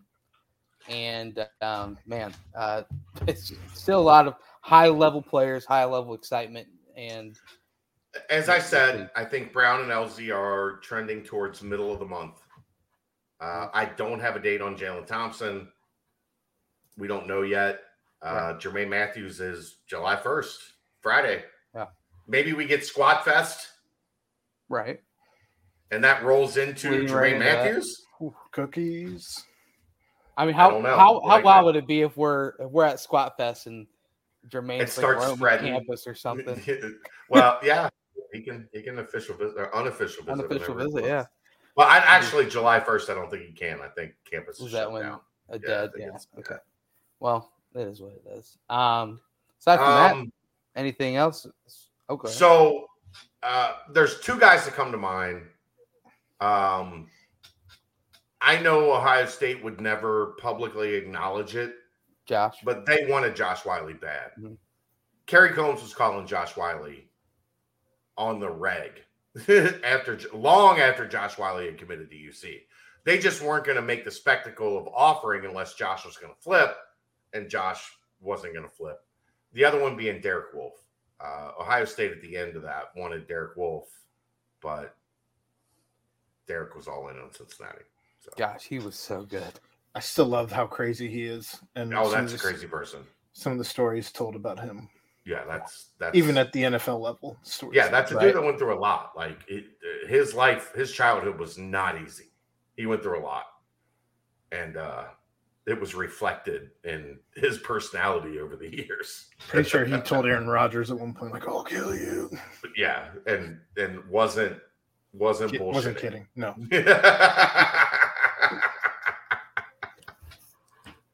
then Aaron Rodgers called him brother, and then it was just got really scary between the two of them. Anyway, uh, moving on. Uh, I'm just messing around. I'm seeing what the other the other options look like.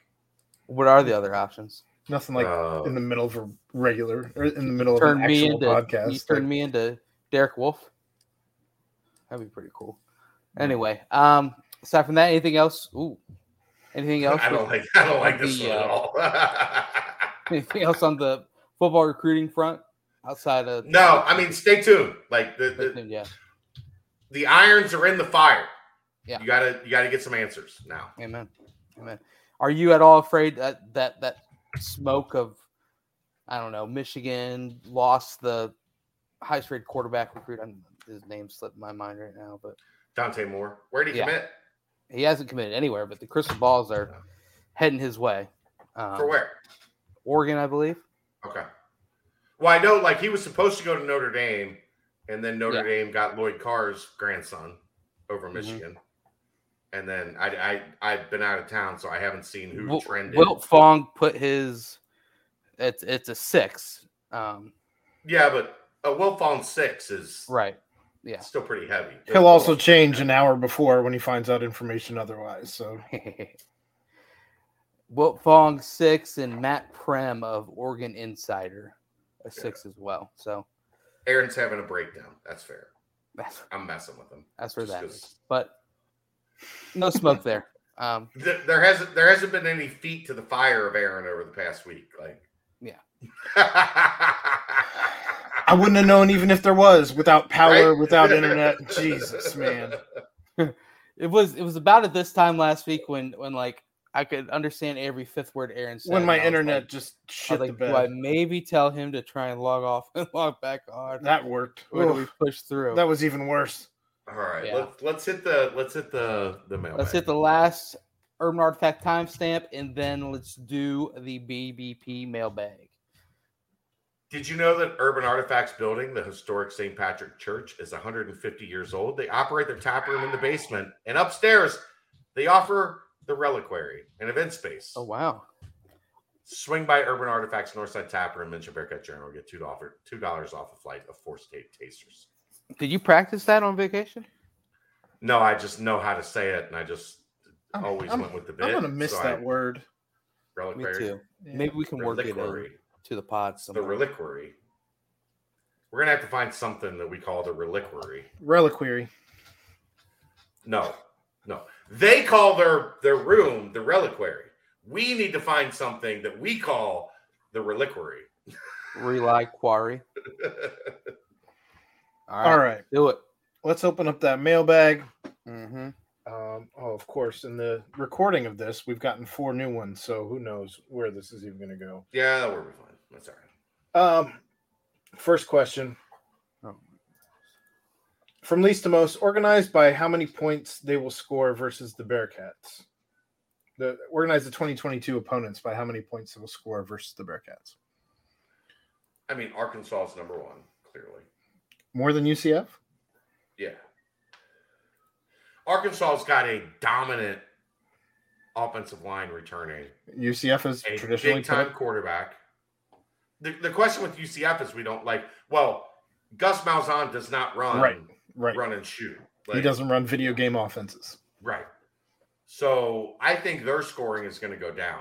Arkansas for me is is a legit like offensive threat given right. they've got a great quarterback, they've got a great offensive line, they've got good running backs.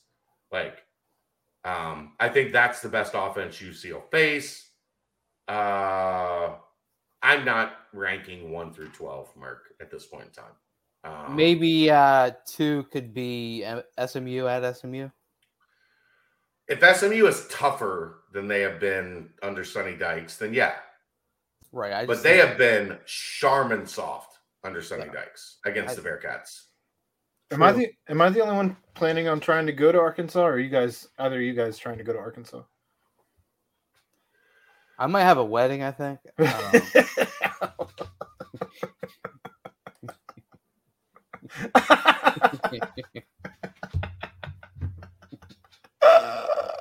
did, did you like that, Aaron? I'm not sure he's joking. Um, um we'll see.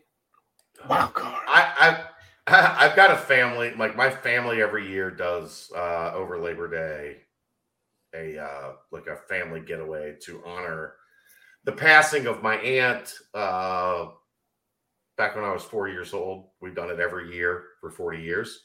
This is the 40th anniversary. I think I'm probably gonna to be there uh, and watch watch with them. Um, I want to go to Arkansas, but I just don't know if it like fits. Who scores? Who scores the least amount of points out of? I would imagine it'd be Kennesaw State, but out of Kennesaw State, Miami. My pick so- Navy. South Florida Navy. Navy. Yeah, I go Navy. My pick's Navy because I feel like that defense will be just fired up to be like, all right, kind of like the same thing as back in the day. ECU might be a super sleeper for most points scored. They might be that like they'd probably be third on my list. But but it's at Nippert, so that game at Nippert is when you know it's a flip flop. In Greenville, it's right. a little higher scoring. At Nippert, it's just the domination. It's his 14th season at ECU. Yeah. Holton Ahlers is is player he's, slash head coach. He's 42 years old and still playing football. He was born in 1979. He's played college football for ECU as long as Tom Brady's been in the league. That's not wrong. So Tulane might, might, be there too. If like by the end of the year, if you know, if, if since he's really yeah. got something to, to, to It's fight for. probably a road game. It's I'm- probably a road game. I'm tired of saying Tulane might be good this year. It's fair. I'm not All right. hitching my my wagon to that. No way. Um, we talked enough about the four targets and recruiting. Uh, what kind of attendance are we expecting in Fayetteville? A Notre Dame level, an Indiana No, level? It's a it's a holiday weekend. It is that. It's that might work in the in the favor of it, though, right? Yeah. If there's, but but I don't think you have this Is like Fayetteville a destination though? Touche. right. Everybody in Cincinnati has a connection to Notre Dame. That I was use a quick drive. I mean, yeah. It was a terrible stadium and an awful experience because IU sucks. but I, I just don't know that like people are going to be getting in their cars for what's Fayetteville, ten hours, nine hours not too by sure. car. Are you driving there? If I went, if I go to the game, yes, I would be driving. Um, it's a it's a here. as long as long as gas remains at this five dollar range and not creeping up into the eight to Might have to ten. just just take a check at the flights real quick. Right now, sure, but we'll see. Um, Um, I know a part of the question too was something about um, when do the tickets become available, and I believe somewhere else in the mailbag somebody answered that tickets would become available for the public in July. So only only five hours for Brian Johnson. From my house, it is eleven hours and one minute to Fayetteville. as the crow flies, Uh, no, as the car drives. and also, there's uh obviously, I, I mean, there's some some connections somewhat in there with uh Arkansas and and, and Cincy. So. at least at least in September there shouldn't be any chance of an ice storm, right? well, yeah. Yeah. I, Yeah. I, I think the big thing, yeah, the big thing with Notre Dame was also like the ability to go to Chicago and then drop down to Notre Dame, like via train. They had a couple alumni packages that were involved with that. Like, I, I just don't know, like, and it's Notre Dame Stadium. I mean, it's Yeah. like, historic, Right. And it was Like- Brian Kelly, all the connects that there were. right? Like, Yeah. And it was everybody knows UC season hinges on after they beat Indiana. If they beat Notre Dame, everything is is laid out. Right. I don't know that there's going to be that type of hype to go to Fayetteville where they just take over an SEC stadium. All right. Um, next question. Please forgive me if this is already done, but do you do do you all do an instant reaction to the stars of the game? Stars could be offense, defense, special teams, an honorable mention. Uh, it's called Brendel's Bites, and we've been doing it for like a decade, Merc. So yeah, Dang, Chad's putting you on that. Be better, Merk. Be better. I mean, come on, man. I've been staying up till like four o'clock in the morning writing this shit when I get home from games at 1 a.m. and I just want to go to bed. drink a beer. Come on. Uh, UC will not be playing Louisville for the keg of nails for the foreseeable future, especially if the Big 12 goes with nine conference games. Orlando A&M has become our new rival. They've had a great run the last decade. Just ask their fans. So we need a name for the game. I have a few ideas for the Bearcats versus the Golden Knights.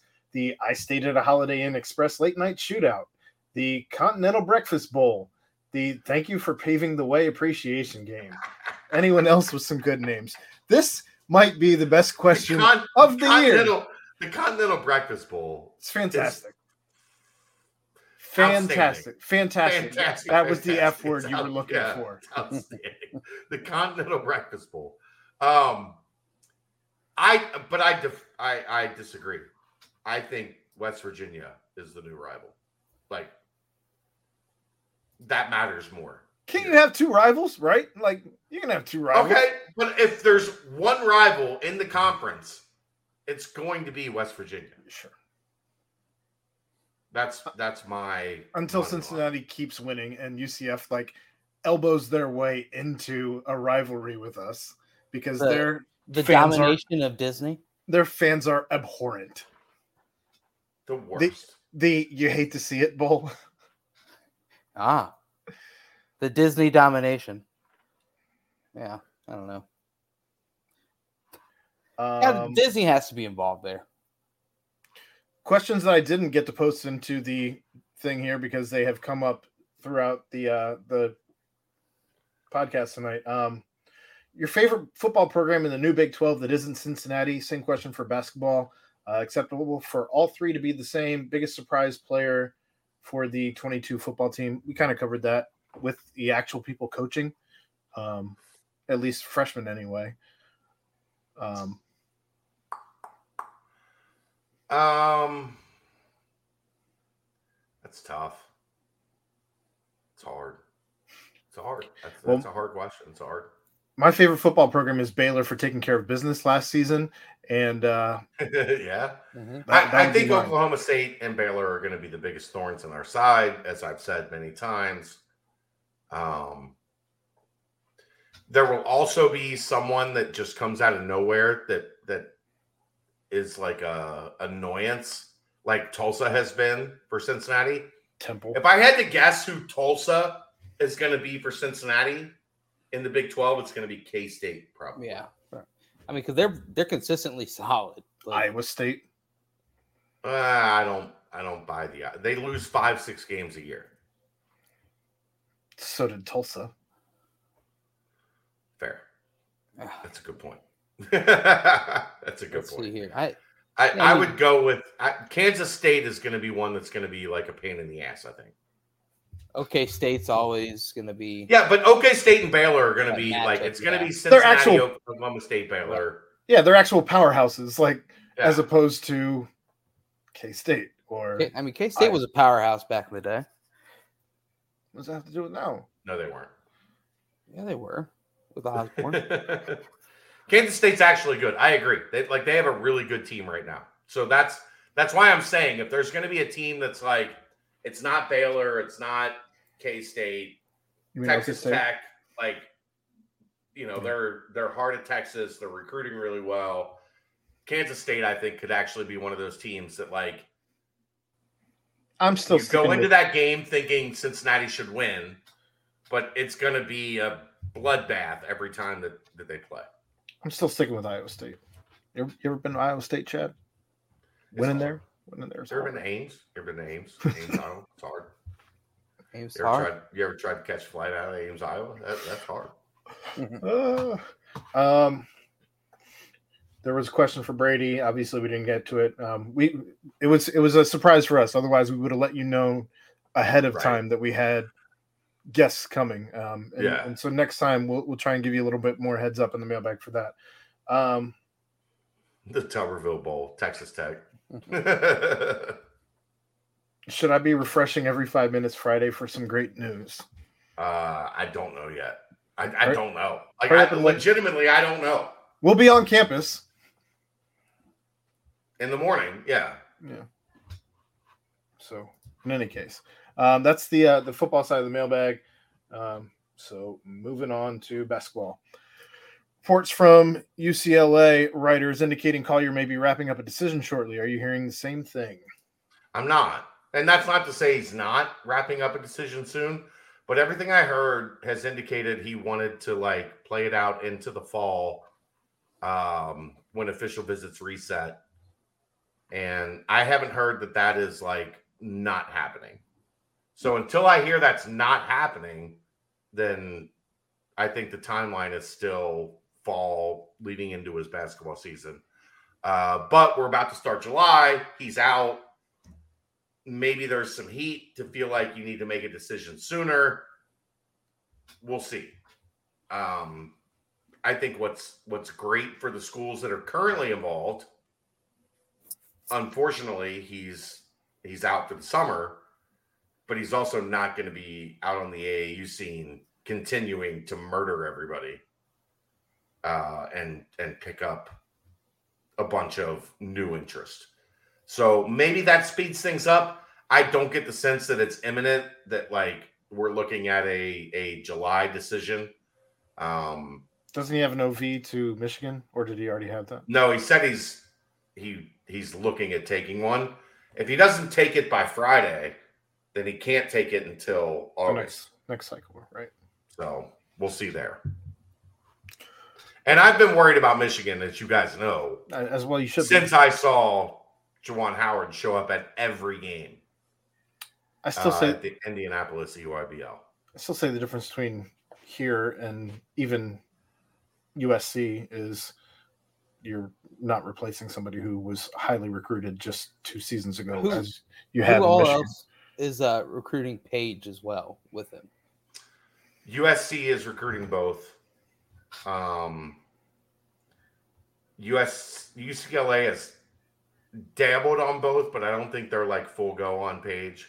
Mm-hmm. Um, I, I really think like if it comes down to just who's recruiting both, it's UC and USC. Okay. I don't know um, if Michigan was starting to get on Page. I, I haven't seen a bunch of heat with Michigan and Page. Right. All right. Um, I know there's been no little birdies and Chad's been out, but any indication on how Skillings has looked? Good so far.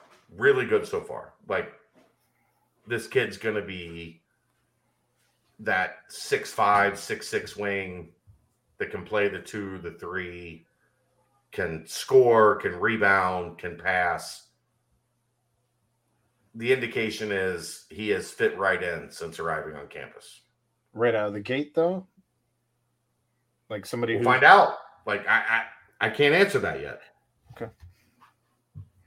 He's been here a week and a half. Like, is he going to be ready to to be a like starter level player? I don't I know yet. I, I don't know yet. I wouldn't imagine he'd be quite ready even after the summer to be a starter. Yeah, level. I don't know yet. Uh, how did the meeting with the Northern Kentucky kid go? There was no meeting. Uh, they went and watched him play. Um, I don't think it was like a definitive. We're going to take this kid evaluation. I think it was a. We're going to continue watching.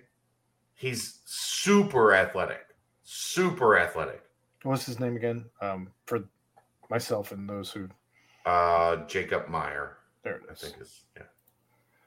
Um, there's there's a lot of things in his favor, but I think Cincinnati's going to want to continue to watch him through July to figure out is he this 2023 class is so important. Mm-hmm. Like I, don't know that you're at the point where you can like take a back of the roster stash at this point well, to let the kid develop. Look at all the big swings they've been taking. Like, why would you necessarily relegate yourself to somebody who's not a big swing? It, again, if you land any right of these big swings, like you don't want to be out of scholarship already. Right. So we have a lot of new talent coming in. With that said, which player from last year's team falls back the most on the depth chart this season? Hmm. I don't know yet. It's an it's a great question. Sure. Two nine nine. That's the first time I've seen person asking a question. So I mean, I yeah. think the answer would have to be Micah, just for reasons that are like. I mean, you're. I, I don't think that's. I don't think that's the answer. Micah. I, I mean, the only other option would be like, I mean, Jeremiah Odie. Because we talked, we talked about they got seven options at the four, right? Like, so I think it has to be somebody whose minutes are directly impacted to what happens at the four. And that's what I was going to say. I mean, you only have three people that can play legitimately play the one, right?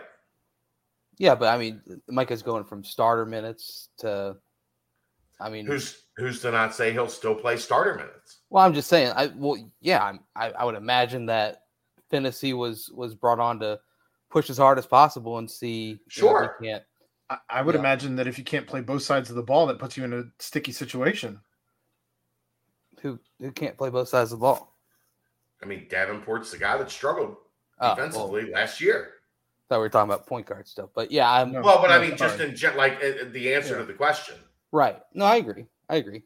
And yeah, I mean, he he'd probably be a candidate, obviously. Um, now, does only because become, only because he's in that. What, ha- what happens if you can hide him a little bit better because you've got better options around him defensively? Right.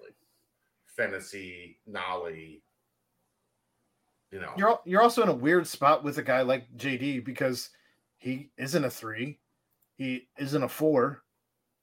So what do you do with a guy that struggles to guard the four and plays the four when you have six other options in your depth right now? it's a weird spot. Like the four is a really weird spot going into this year because I don't know that we've ever Right. seen a position that has so many different guys that could be a factor at that spot. and they all play the game differently as well. Right. I mean, yeah, I I mean, you look at it. What so so JD averaged twenty six point nine minutes, Micah twenty seven point four, I don't think there's a shot in hell that JD plays over 20 Newman twenty five point eight. Um, I mean, because then like like Odie and Vic, Vic was ten point nine, Odie's eleven point six. I think the only two clear options would would, would be yeah, like JD and, and Micah. Or Um, Newman. yeah, or yeah, one of the I mean, Nolley if could impact Newman. Nolley could impact Newman. Yeah, for sure. Skillings potentially could impact Newman. Yeah. Yeah. So It's a great question, Bath. I don't have an answer yet. right. Like I- I I, don't- I've got we've got some ideas that we've discussed. I don't have an answer as to this is this is the answer to your question. I don't know that we'll have an answer before Maui. And what I if think Hensley after just Maui we'll continues have blowing right, up too? right. I think after Maui we'll have a, a much better grasp on things. Man, if, if we come back from Maui with the feeling that we had coming back from Kansas City, Are you are you going are you going to Maui? No. He's got a wedding. No, in I- Maui? I mean, In right now the Maui. plan is like making making trips, man, making trips. That's the plan. Making memories. If you go to Maui, I'm gonna fight you. Why would you not want to come? Of course I'd want to Are come. you gonna take him? You can come. Yeah, I got you. Okay, we'll see. We'll talk about this off the air. Uh, I, saw, I saw the June 2nd evaluation list. Have you seen any of those players in person? If so, what stood out for you? This is, this is a Chad question. Yeah, I don't.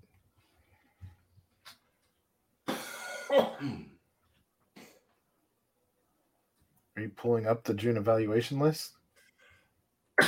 No, I was answering. Somebody sent me a DM. I mean, I've saw most of those players in person, so it's just a matter of like if you followed along, you've got my evaluation on on those players. Okay. I mean, the the players listed: Isaiah Collier, Arrington Page, Jizzle James, Isaiah Evans, J.Q. Roberts, Xavier Booker, Riley Burgess, Jonathan Powell, Tyler McKinley, AJ McBride. Uh, the one that maybe is on that list that I haven't seen yet, that I, I think there's a lot of uh, there might be a lot of smoke to, is uh, Davion Thomas, who's a JUCO at Kilgore in Texas. I think the staff likes him a lot. He was offered So- two weeks ago. Yeah, he's he's a, he's a combo guard, could play with a guy like Collier, uh, and then could be the point guard if Collier's like a one and done if you land him. Um, so I, I think that of the names from this weekend that, that I posted on the uh, the June second evaluation list, that's a name that I would I would make sure to keep an eye on, Davion Thomas. How does uh how just kind of a general question? How does it work for JUCOs in the off season when they're trying to get recruited? Are they are they in a circuit at all, or is it kind of just like they have their own like uh, showcases. Okay, So all the JUCO guys will go to one spot and Mhm. play in a showcase. so it's like an That goes to go AAU for for JUCOs. Yeah, and Wes went out of his way Yeah, to go to Texas to watch this kid play. So that Okay. tells me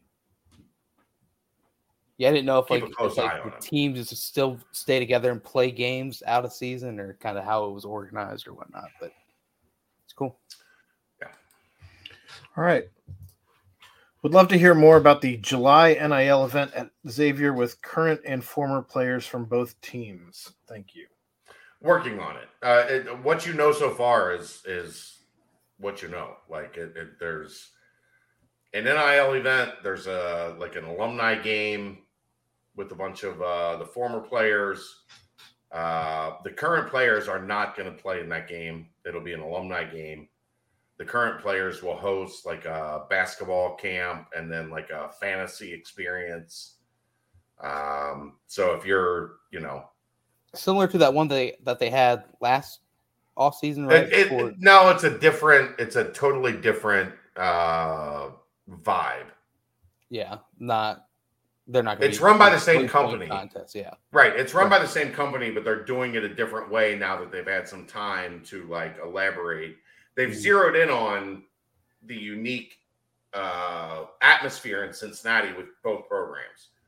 So it is an NIL deal. If you can support it, support it. Right. Go to the golf outing. Go to the fantasy camp. Go to the alumni game. It makes um, sense with the TBT being yeah at Xavier as well. So and, and both both schools are going to have schools, yeah. a factor in the TBT. That's going to like the the alumni game is going to be kind of like a uh, I would guess like a a warm up for the TBT. And, and man, so, I, will tell you yeah. what the the Bearcats TBT team that looks. I mean, yeah, looks pretty good. Pretty so good. we'll see how it goes. Um, I'm going to try to get some guests on here over the next couple weeks that are tied to that event. Okay. To promote it a little more. Hundred percent. Hundred percent. See what you did there. Um, a question that snuck in while we were podcasting. Any idea why Rayvon's ranking dropped so much? It did not drop. Other people just jumped up. Uh, no, he went from he was 47 in the composite. He went from 47 to 56. That is, if you think there's a huge difference between player 47 and player 56, you're calibrating all of this wrong. Right? Like, those are the same player. I mean, yeah, if you go back and do research, I I love going back and just looking at what stats are for certain groupings, yeah. and and it's if you're seven spots apart in that range, you're the same player. Like I mean, it's pretty much forty after yeah. like after number 30, then it's like 40 of the same caliber of yeah. players. And he's 39 on 24 7. Yeah. So uh, he did not drop. All right. That is the basketball portion of the mailbag. And the last part of the mailbag, of course, is the Banks portion of the mailbag. Uh, Skin, oh, baby. Skin says, Welcome back, Chad. Good to see you. Brent Skin scrib- Skins scribbles furiously over a picture of Aaron. Glad to see you're still alive, Aaron. In honor of Chad's recent road trip, assuming we recast The Hangover, who is playing what role, and why is fake John Goble playing Black Doug? oh Jesus! Um, I, I think I'd be uh, the dentist who loses the tooth. That's Stu? fair. Yeah, I think that's you. Doctor I mean, Stu. yeah, yeah, Doctor Stu. Stu. Yeah. He he's dealing with a lot of crazy like life relationship mm-hmm. chaos. You're kind of you're coming out on the other side of that with the baby dude. Plus, I, would totally be the guy playing the piano, being "Oh, yeah. Doug, Dougie, Doug, Doug." right? That's pretty good. Finally, we get to hear that singing voice. Jeez. That wasn't even the singing voice. That was me doing a rendition of someone else. Right, right. I always feel weird picking like my my spot in these things. You're not. You're not Bradley Cooper. You're you're uh the the Asian guy kidnapping the wrong Doug. Yeah, that's probably right. That's probably right. Mr. Like Chow. I didn't feel comfortable with the Bradley Cooper thing because I don't think that's me. Mr. Chow, for sure. Yeah. yeah. Oh, I got you. Fair. That's probably me more than Bradley Cooper. Yeah. Yep. Yeah. And so, uh, yeah, for me, I think yeah. But just just yeah. I think Brent would be the one sleeping on the roof. I think yeah. Throwing, Al- throw, Alan is probably throwing his mattress. you're yeah. Alan to it like to a T. It's uh, you're pure, you're genuine, your heart is of gold. But man, you fuck shit up sometimes. you know, and it's it's funny because like back in the day, I was I was in the service industry. I was waiting tables, and uh, you know sometimes I would walk up to tables and they'd be like, "Yo, you, you know, you remind remind us all a lot of that one guy from The Hangover. You know, what's his name? I was like, oh, Bradley Cooper. Thank you. I I completely no. agree. They were like, no, no, no, no, no, Alan. you are you're just like Alan, and I'm like, all right, yeah. Hey, okay. hey Chad, BC is BC. Brad Bradley Cooper is Brady Collins. Oh yeah, that's yeah. He's he's he's part. I mean, he's he's absolutely a part of this podcast. Unofficial fourth. Yeah, we can. Yeah, we'll give that. I'm I'm in for that. I'm I'm down with that. How about him popping in tonight, just being like, "You motherfuckers, I told you to tell the stories," and they were like, "No, man, we ain't telling stories. We've been sworn to secret." I don't even You think can tell all of them had like one just waiting on their tongue. I, I don't even think Ortiz was having internet issues. I think he was just like, if I keep doing this enough times, I don't have to tell any of these stories. You're like, nope. That was so nope. good. No. Um, so good. So follow up question: um, When is the BCJ OnlyFans site going live? My wife can't wait for grilling with Chad videos. And P.S. My dream is for Chad to watch The Boys so I can get that recast. Have you heard of the boys, Chad? I've heard of it, but I haven't. What like I, you know, I don't have. It's on to watch that Amazon. Do you Yeah, watch it? I- Aaron? It's I watched the first season. I haven't I haven't watched Oh, season two. Or gotta- is there a season three now? Yeah, it's on. It's on Yeah. season three. It's like seven episodes, and it's it's awesome. Right up there with with Stranger Things. It's right it's really Oh, really wow. funny. It's really Oh, well is. done. I just don't have time, like to sit down and watch. Watch Dude. TV from those from those one a.m. to four a.m. hours that you're awake instead No, of I'm not awake. Like I go to bed at one. going at the trolls. I don't go with the trolls between one and four a.m. Go go check the stats. Go check the stats. It is very rare. The boys is good. Usually, like twelve thirty to one is about shutdown time for me. All right, moving on. Um, I feel like most sporting venues have pretty terrible restrooms, but which stadium or arena have you been to that had have the the, answer to worst place to go potty in? Uh, anything So- with a trough. I Nah, I have the correct God. answer to this. Okay, go ahead. It's it's the it's Indianapolis Motor Speedway in the infield during the race, Indy 500. It is trough. Yeah, It is mud. It is poop on the floor. It is Kentucky Derby pee everywhere. infield- Kentucky Derby infield is very similar. I didn't have any issues with Kentucky Derby infield when I went. like well and and Dez supposedly was offered a scholarship in the porta potty at the uh, Kentucky Derby. Well, infield, so- yeah. Um, But um, but yeah, I I mean this one literally you you slosh your way into the bathroom, Gross. The, mud word all over your shoes, and when you get in there, you don't know if you're stepping in mud still or what you're really stepping in troughs. It's uh it's it's tough, man. And then when you get out, you might slide, you might fall. It's uh slide to the left, it's it's it's slide tough. to the right. I went to oh no, slip and slide. Two times now. Take it back now, y'all. That's that's the mailbag. Two and a half hours later. That's that's the mailbag. All right. That was an unexpected BBP. We did not coming into today expect the awesomeness that was the uh, Brady Collins strength staff. yeah. So thanks to those four dudes, like Mhm. they worked hard to be a part of this because they were in and out, kicked in and out, like they were fighting. We've never had that kind of issue. I don't know what was going on. I think it was I think it was phones. Yeah. Yeah, I think it was phones, but whatever. It was fantastic. They were great. Loved it. They were really good. No, yeah. That, big shout out, big thank you. I mean, we'll we'll list them off again one by one. Of course, Danny Felino been here for forever. Uh, big thank you to Danny, uh, Austin Steffen. Big thank you to Austin, uh, Jeremiah Ortiz, and then of course Dustin Tripp. So big thank you to all of them for coming on. It was a uh, it was a fantastic show, and of course Brady. Shout out to Brady. Friday Squat Fest. Keep locked into BCJ. Um, Chad, as always, welcome back, brother. Uh, good to have you. And then Aaron, Appreciate everybody being understanding that we needed a fucking vacation. yeah, It's been a it was a terrible year.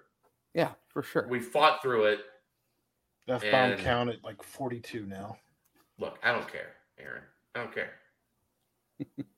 I'm still gonna pay you the same money anyway. Fine.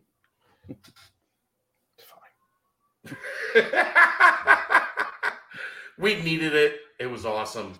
Um, thanks to everybody for being understanding. I tried to keep everybody as updated as much as possible when I was like, uh, we drove to San Diego, we drove to Vegas. it, when I was in the car, I was like, all right, I can make some phone calls. Honey, please forgive me. I haven't I haven't worked much, but we got a three hour drive ahead of us. Can I make a 20 minute phone call, please? Yeah. And she was okay with that. So as always. Well, we did what we could. It was awesome, guys. Uh, Dave and I are back Wednesday. Um, yeah, I, am not doing a podcast Thursday and then waking up at the ass crack of dawn to go to Squat Fest. Yeah, no. So Wednesday for the BBP this week. For the BCJ. And you're coming. Or the BCJ, BCJ yeah. The BCJ. How are we doing BBP next week? That that that'll be interesting. Fourth of July? Yeah. Bam, bam, bam. We'll we'll figure it out. We'll chat. We but, can if we want, we can move it to Tuesday. Well, no, we can't. Aaron's got a that thing he does. We can go Sunday night. We can go Sunday night if you want to, unless you got things going on Sunday night. I'm sure it's a like it's a Monday holiday. Brent's got things going on Friday night, Saturday night, I'm Sunday in, night. I'm, I'm in Florida. Night. I'm in Florida. It's gonna be uh it'll be a trip. So do I have to find a replacement for you? It'd be a Brent after dark type situation. No, I, no. You're not ready for that. You're not ready for Brent after dark. I don't think the world is ready for Brent after dark. I've I've been very tame on these on these here podcasts. The standard Dave has set. There's no way Brent after dark is happening. Man, some some listeners to these pods have seen Brent after dark, and uh, yeah. Ooh. Anyway, but hey, right. huge huge thank you to the staff. Uh, we'll see you all on Friday. Huge thank you to Aaron and, and Chad. You guys, great having you you back. And uh, Aaron, things things flew smoothly the entire way this time. Thank, thank God. Thank God. Thank God. Well, good hey, work, buddy. Good yes, work. Sir. Another another thank you for one last time to Urban Artifact. Cheers to you. Uh, special thank you to Danco Transmission as well. They'll be back. Yeah, they'll be back. They'll be back. But for uh, broadcast partners, good buddies, guys, I'll be seeing bright and early on Friday morning. Aaron Smith and Chad Brendel. I am Brent Young. Yet again, another fantastic BBP presented by BearcatJournal.com. See ya.